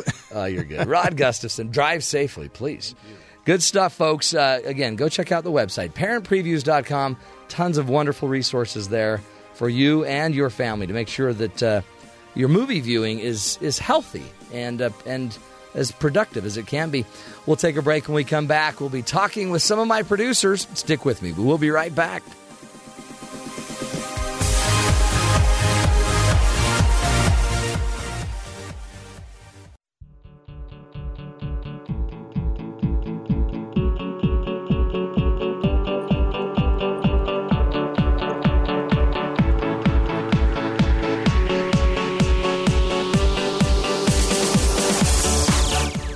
Welcome back, friends, to the Matt Townsend Show. We are playing Meet the Producers. This is where some of our great producers that uh, support, that lift up, that are the structure that create the Matt Townsend Show. We like to have them on the show, and they. I want them to come on the show. A, so you get to know how great they are, but B, I want them to try to educate me, me to teach me stuff I don't know, especially from their generation. We also like to play games here and there. Joining us, Caitlin Thomas, Liana Tan, two of the greatest among us. Hello, ladies. Hello. That was beautiful. We're in unison. Do you hear that? Uh, by the way, you are the only producers that come in here when they hear the show music. You're the only two that dance. oh, really? Well, you dance, Caitlin. You're a dancer. I do dance. And Liana just kind of I bob. she know. bobs, moves her head in awkward ways. we just like you. to keep things spicy. But it's, it's spicy is the word. By the way, when you walked in the studio, you're like, man, it smells weird in here. Yeah, we were trying to give you the hint from last week of yeah. remember the last weird. segment you told us. Yeah, it's spicy. Yeah. It's because I had spice. Okay, I have Old Spice know. on, is what it is. Hey, what are we going to do today? What are you going to teach me? Today, Matt, we're going to talk a little bit about the differences between media in your time and the differences in media in our time. Well, we didn't have media in my time. Yeah, you had. My time is I'm 40 six years old. Wow, you're getting up there. Wow. Thank you for sharing. Wow, I wasn't expecting that. I was thinking you'd be like, I thought it was going to be an eternal old. guess of how old you are. No, I'm 46. And so, media between my time and media versus your time. Great, this will be fun. Teach me. So, well, what I was thinking about, because me and Liana are both communications journalism majors. Right. And so now when we go into classes, instead of doing, you know, journalism print, yes. studying how to write articles, we study how to write tweets that are interesting. Yeah, you done tweet. Yeah. So it's a lot different. And it says that I found an article on the internet. Okay, on the interweb. The good old Google. Yes. Media, and it says media of previous generations may have referred to newspapers, magazines, and books, while Yes. today's media includes an, ex- an explosion of online global networking systems. For example, Twitter, Facebook, Bebo, and YouTube, as well as true. music culture that has moved beyond musical exchange to include the marketing and selling of culture, lifestyle, Hmm. and products. Totally true. So, I mean, when I was a journalist student, I would go get Newsweek magazine and that was a core tool. You get your newspapers, your Newsweek, Time. You know, you'd get you'd get stuff like that. Right, and and when you were in school studying for this, Matt, I'm, you would learn how to print in a newspaper, how to Right. produce an article that would be printed in such. Uh-huh. So we, we focused a lot on writing. Mhm. We focused a lot on, you know, your argument that you're making Mhm. your in your article. And we still focus a little bit on that in Not our really, classes. no. But we focus it's a little bit more pop culture centered. So we try and find stories that are not only going to be informative but are going to produce readers that we're going to be able to get people to Yeah, come in and buy our right. products. So we're essentially we still have to now sell a product because print and all of these things are going out with the internet coming Well, in. Doesn't that just mean you always have to write about a Kardashian? No. Because a Kardashian, they move papers. Well, it says here in this article that popular or pop culture is actually a challenging term to define because Mm. writing a book about popular culture is an even trickier proposition given that culture is constantly changing and renders what was True. once popular soon to be outdated Totally and true. perhaps quaint. So so essentially it's we have to find stories that are going to be relevant to the readers that we're trying to sell to. Yes, okay. And That's a, true. a lot of that does include the Kardashians, but it doesn't always have to. Well, you weren't even alive. Were you guys alive during Clinton's problem? Clinton. Bill I know who Clinton, that he was a president. Yes, He I was president. alive. You were alive. It was 16. Yeah, you were alive. We you were were both alive. But it We was almost 23, man. but here's the thing. But that whole story was broke. The, the story broke in with by Matt Drudge in the Drudge Report, I Mhm. believe, Mhm. Which was had hardly ever been heard of back then. I mean, it was just brand new. But this non New York Times, non New York Post, not Washington Times, none of those, not Wall Street Journal, none of those were in on this. Some dude with a blog blew up Hillary or Bill Clinton and Hillary's life, And the scandal, right? and the scandal began. That happened when I was a journalist. Wow. So you were actually the beginning, and You now we are suffering the consequences. Well, now you we have, have to taken this to like this. now. Everything you're saying is about having Mhm. a blog and a podcast and all of these other tools, and Twitter and Facebook and all these things. And Yeah. I think that those things create a culture. The media, celebrities, all of that creates a culture for us. And It's so huge. we want to see if that culture translates over generations. Okay, let's test this. So- So now we're gonna play a little game. Okay, let's play a game. And how this works is it's it's catchphrase. I don't know if you've played it, but we're going to describe a word terminology from our day. Yeah. And if you're going to try to guess as Guess many it. as you can. But you can't use the word. Right, exactly. And you can pass if you don't know. Okay, okay, okay. Okay. Yeah, so you really only have about 10 seconds per word because we Okay. got to get this thing under Okay, yeah, sure, sure. Let's do this. Go, Okay. Liana, go. Ready? Okay. This is um, an internet website that people use nowadays for their media and App. no, no, and It's an internet uh, website. A lot of uh, You can get news from it. Huffington Post. Okay, it sounds like a bee, what the sound of the bee makes. BuzzFeed. Yes. Pass. This is what you do on Tinder if you're interested in someone. You swipe. But which What way? direction? You swipe. I have no idea. Right. There you go. Okay, uh, this is a couple that is really popular. The girl is a humanitarian, but she's also on a lot of movies, really pretty. And uh, the boy is also a very like sex icon. Oh, uh, yeah. And there was an infidelity. And it's a cou- the and, couple's uh, Pitt, Brad Pitt, and Okay, Angelina Jolie. is their couple Brad, celebrity Brangeli. Brad Jolie. Ah, cl- close enough. Close enough. Ange Pitt. Brangelina. Brangelina Jolie Pitt. This is a term that our generation likes to use when we are both hungry and angry at the same time. Uh, that is called um, I'm hangry. ah, very good. Okay. See, these are so easy. Matt, you're pretty good. Is that a Can I do some? Okay. I want. Can I do some? Matt, you want to do some? I want to Try do us. some from my generation. Try us. Okay. I don't know how good we're going to be Okay. at. These um oh this is gonna be so fun. I gotta get ready here. Okay. Um this is what you do to get in shape. Work out. This is what you Run. do You're getting swole. to No. This is what you Eat a do. This is what you, this is from my generation. Oh. This is what you do. Lift rocks. You do Cavemen. it. You do it on TV. You do it on PBS. you do it at Oh, three oh, different like, levels, Um, three different stages. You do it um, Tae Bo? with Ted Turner's wife. I don't know. Is it like dance movies? The, It's ki- the aerobics. Aerobics. Yes, aerobics. I'm sitting You're like, what See how are you good is? talking about? Okay, here's another one. Um, this is this is the method of of um, storing information. This is Filing? this is this is how you not fossils. This is how you capture a um, a movie. This is how you would transfer the movie. This is how you would um, how Hollywood Cassette would tape. disseminate VHS. their movies. What are you talking about? And you would go to a store and you'd pick up the movie and you would then take it home to this thing. Blockbuster, Hollywood Video. V- VCR. Yes, VCR. You are not very good at this game. I've given you So- you're everything. You guys don't so understand. scholarly, okay, this your is going to be harder. descriptions. This you got to gonna give be short harder. descriptions. Um, heat. Warm. Um, Fire. dancing. Um, Okay, you're too short now. aerobics. What? Um, Sweat. women. Women. Dirty dancing. Um, appendages on their Footloose. body. Footloose. Footloose? In Footloose, these were Men. there. Women.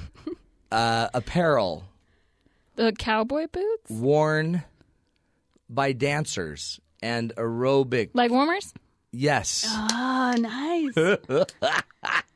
L- leg warmers. Um, okay, so I think w- let's just review what we've learned. Did, did we? Did I, I think if you notice, my generation understands your generation much better I than think your our generation. generation is better at communicating and describing. Um, I think that's rude. You're using caveman terms for us. You have to come up Caveman with terms are my use- terms. That see, is the my terms that we're giving you That are is the your terms that we have to now use incorporate when we're writing articles and into our media. We have to use things like YOLO and I know what all that means. hangry and, and all of these different things Hangry. because the media we have a different culture now, and so we're just adapting the media to the culture in which we I live agree. in. And let's just agree to this. You're strange. Your your generation's. I would just like to point out that you raised us. So Uh, Jeez, We're only strange because of our examples. it's so true. Yeah. And you're beautiful, and you're wonderful, and you're loved. Thank you. That makes everything better. Yeah. And we're out of here. Well done, you two. We uh, we're going to take a break. bye bye. Leave our great producers. The, you really are. You did a great job, Liana, Caitlin. You knocked it. We're going to go uh, take a break. Come back. Visit our good buddies at BYU Sports Nation. Stick with us, folks. This is the Matt Townsend Show.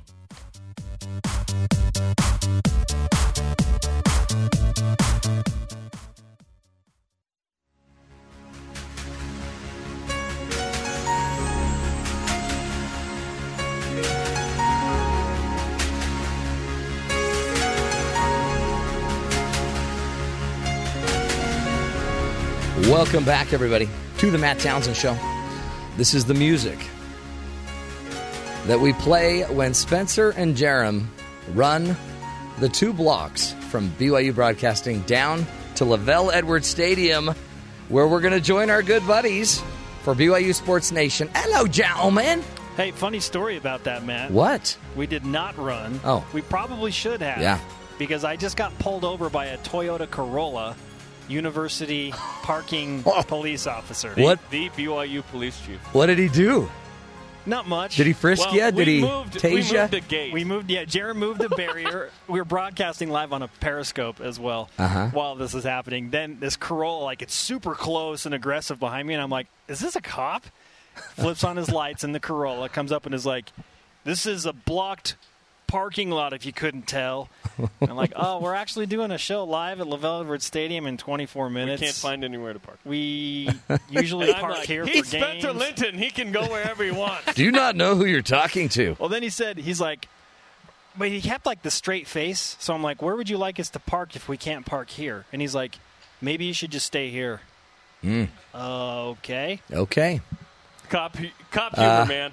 Thanks, No, we appreciate that, cop. thanks, officer. let us in. Thank you, sir. He- the so chief he- of the university police. The BYU fuzz let us in. You know? Oh my heavens! You're lucky. When they, I got, I got tased when I did that. no, you didn't. I did. Oh hurt. Oh, Have you guys been tased lately? Same guy? Was he, was he in a Corolla? Yeah, he was, in a chasing down Corolla. the Corolla? Right. No, I, hey, that's that guy's my homeboy. I don't know what his name is. He's your buddy. but It's No, 'cause- he was homeboy very now. cool. Yeah, he Oh, was very cool. I just was a little bit. I was like, "Are you are, are you serious about us staying here?" But he was Officer. serious. He knew who you were. Eventually, it dawned on him. Okay, here- I've got a question for you. Yes. What do you do if a if a bear is eating your kayak? Stop it, Bear!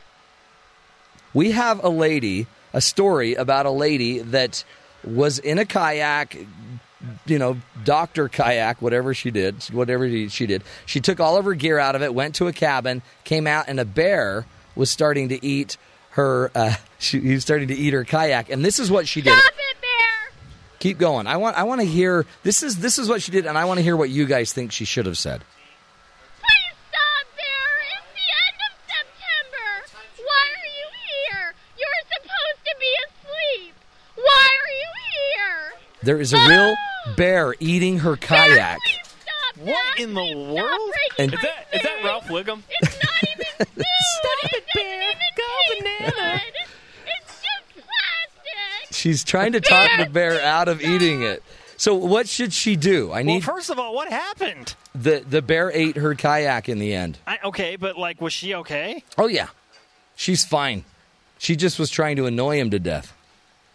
Well, she did a really good job of it. That She she actually was trying to sprayed him with pepper spray, and then That's smart. And then he went back with the pepper spray and he started eating her kayak. And for about three minutes, she tried to dissuade him from eating her kayak.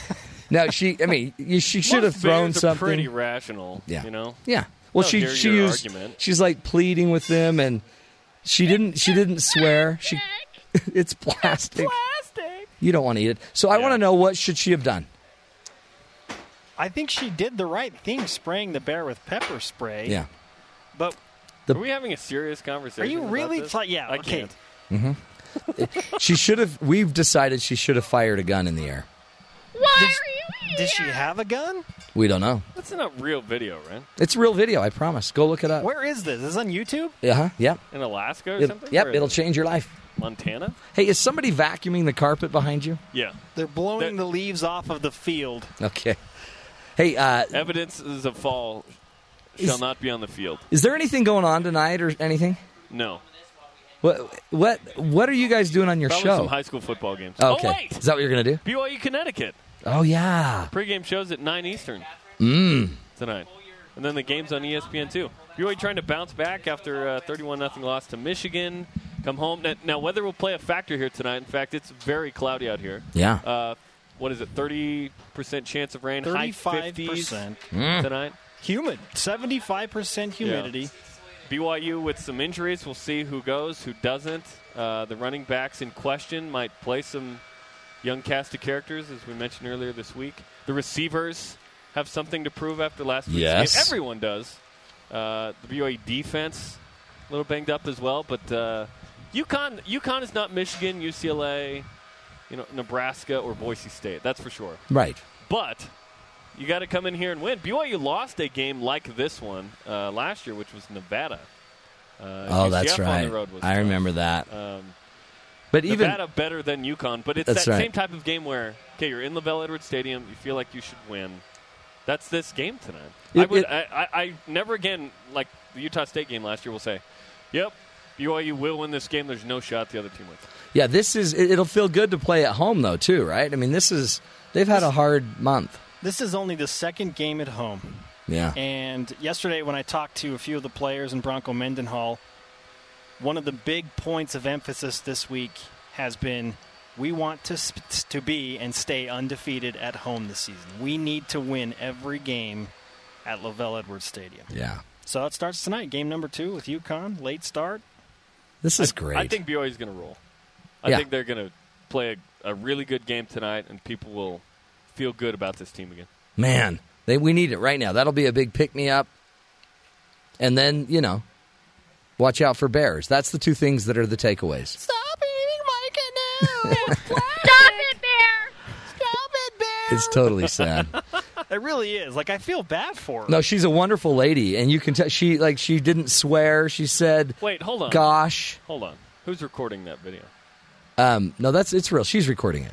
She She's recorded recording? it Yeah. instead of fending off a bear. Right. Okay, there, therein lies your problem. That's exactly right.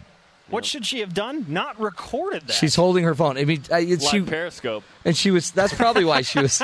She was periscoping it. Send in your questions. Stop it there. She said, "Please, please," and then she said, "It's September. Why are you even here?" You're supposed to be sleeping. Is that even true? Like I- when when are bears technically supposed to be asleep? Well, according to the Bear Union, Yeah. They're supposed to be asleep by October 1st. Oh, according to the Union. The union. you know how the Bears are with their unions.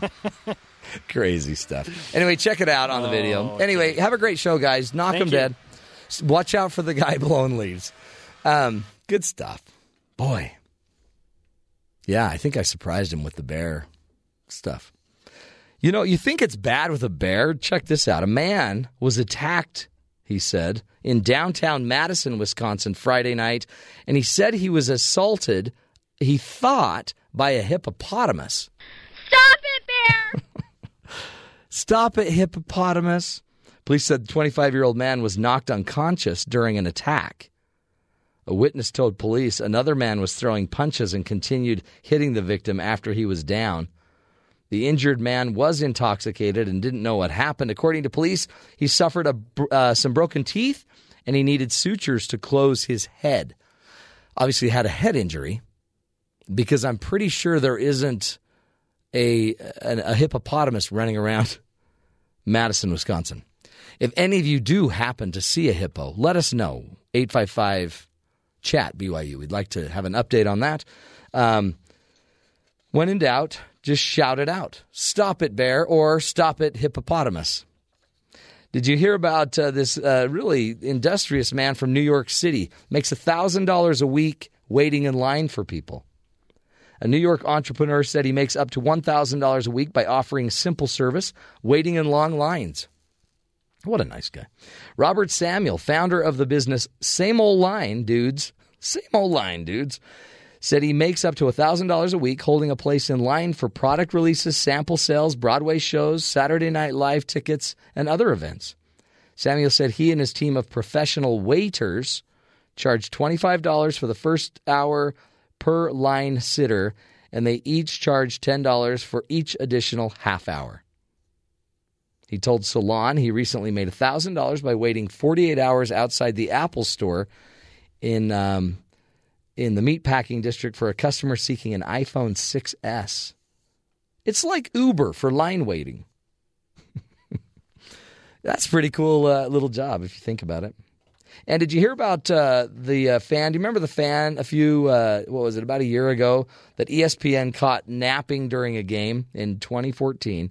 Well, he signed a 27 year old New Yorker fan. He signed um, a $10 million defamation lawsuit. Uh, he had he had he had filed a defamation lawsuit because ESPN was they were making fun of the guy that was sleeping. ben, wake up, brother. Anyway, apparently uh, the court, the judge just threw out the threw out the case. Not even a second row seat and a matchup with the hated Boston Red Sox could keep used car salesman Andrew Rector awake during that game.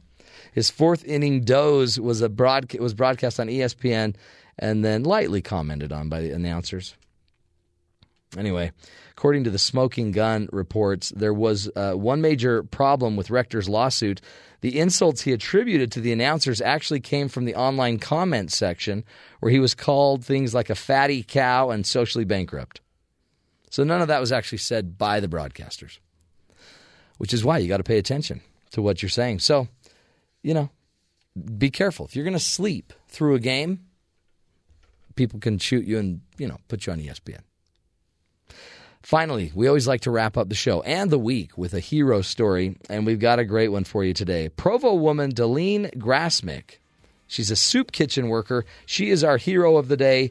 Every Friday, Deline Grassmick checks the fridge at the Food and Care Coalition to get ideas of what she'll be able to make the following weekend. As the organization's weekend cook, she generally counts on feeding 100 to 120 people each meal. Since Grassmix started 23 years ago, she's looked for a pattern to know how much to make. She said she hasn't found one yet. Still, she says there's she's never sent anyone away hungry.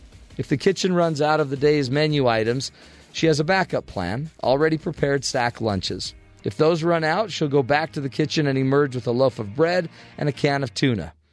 Grassmix strives to make a well balanced meal that's visually appealing, though she's sometimes limited with uh, donated ingredients. Over the years, she's seen clams, escargot, alligator meat, and king sized salmon waiting for her in the icebox.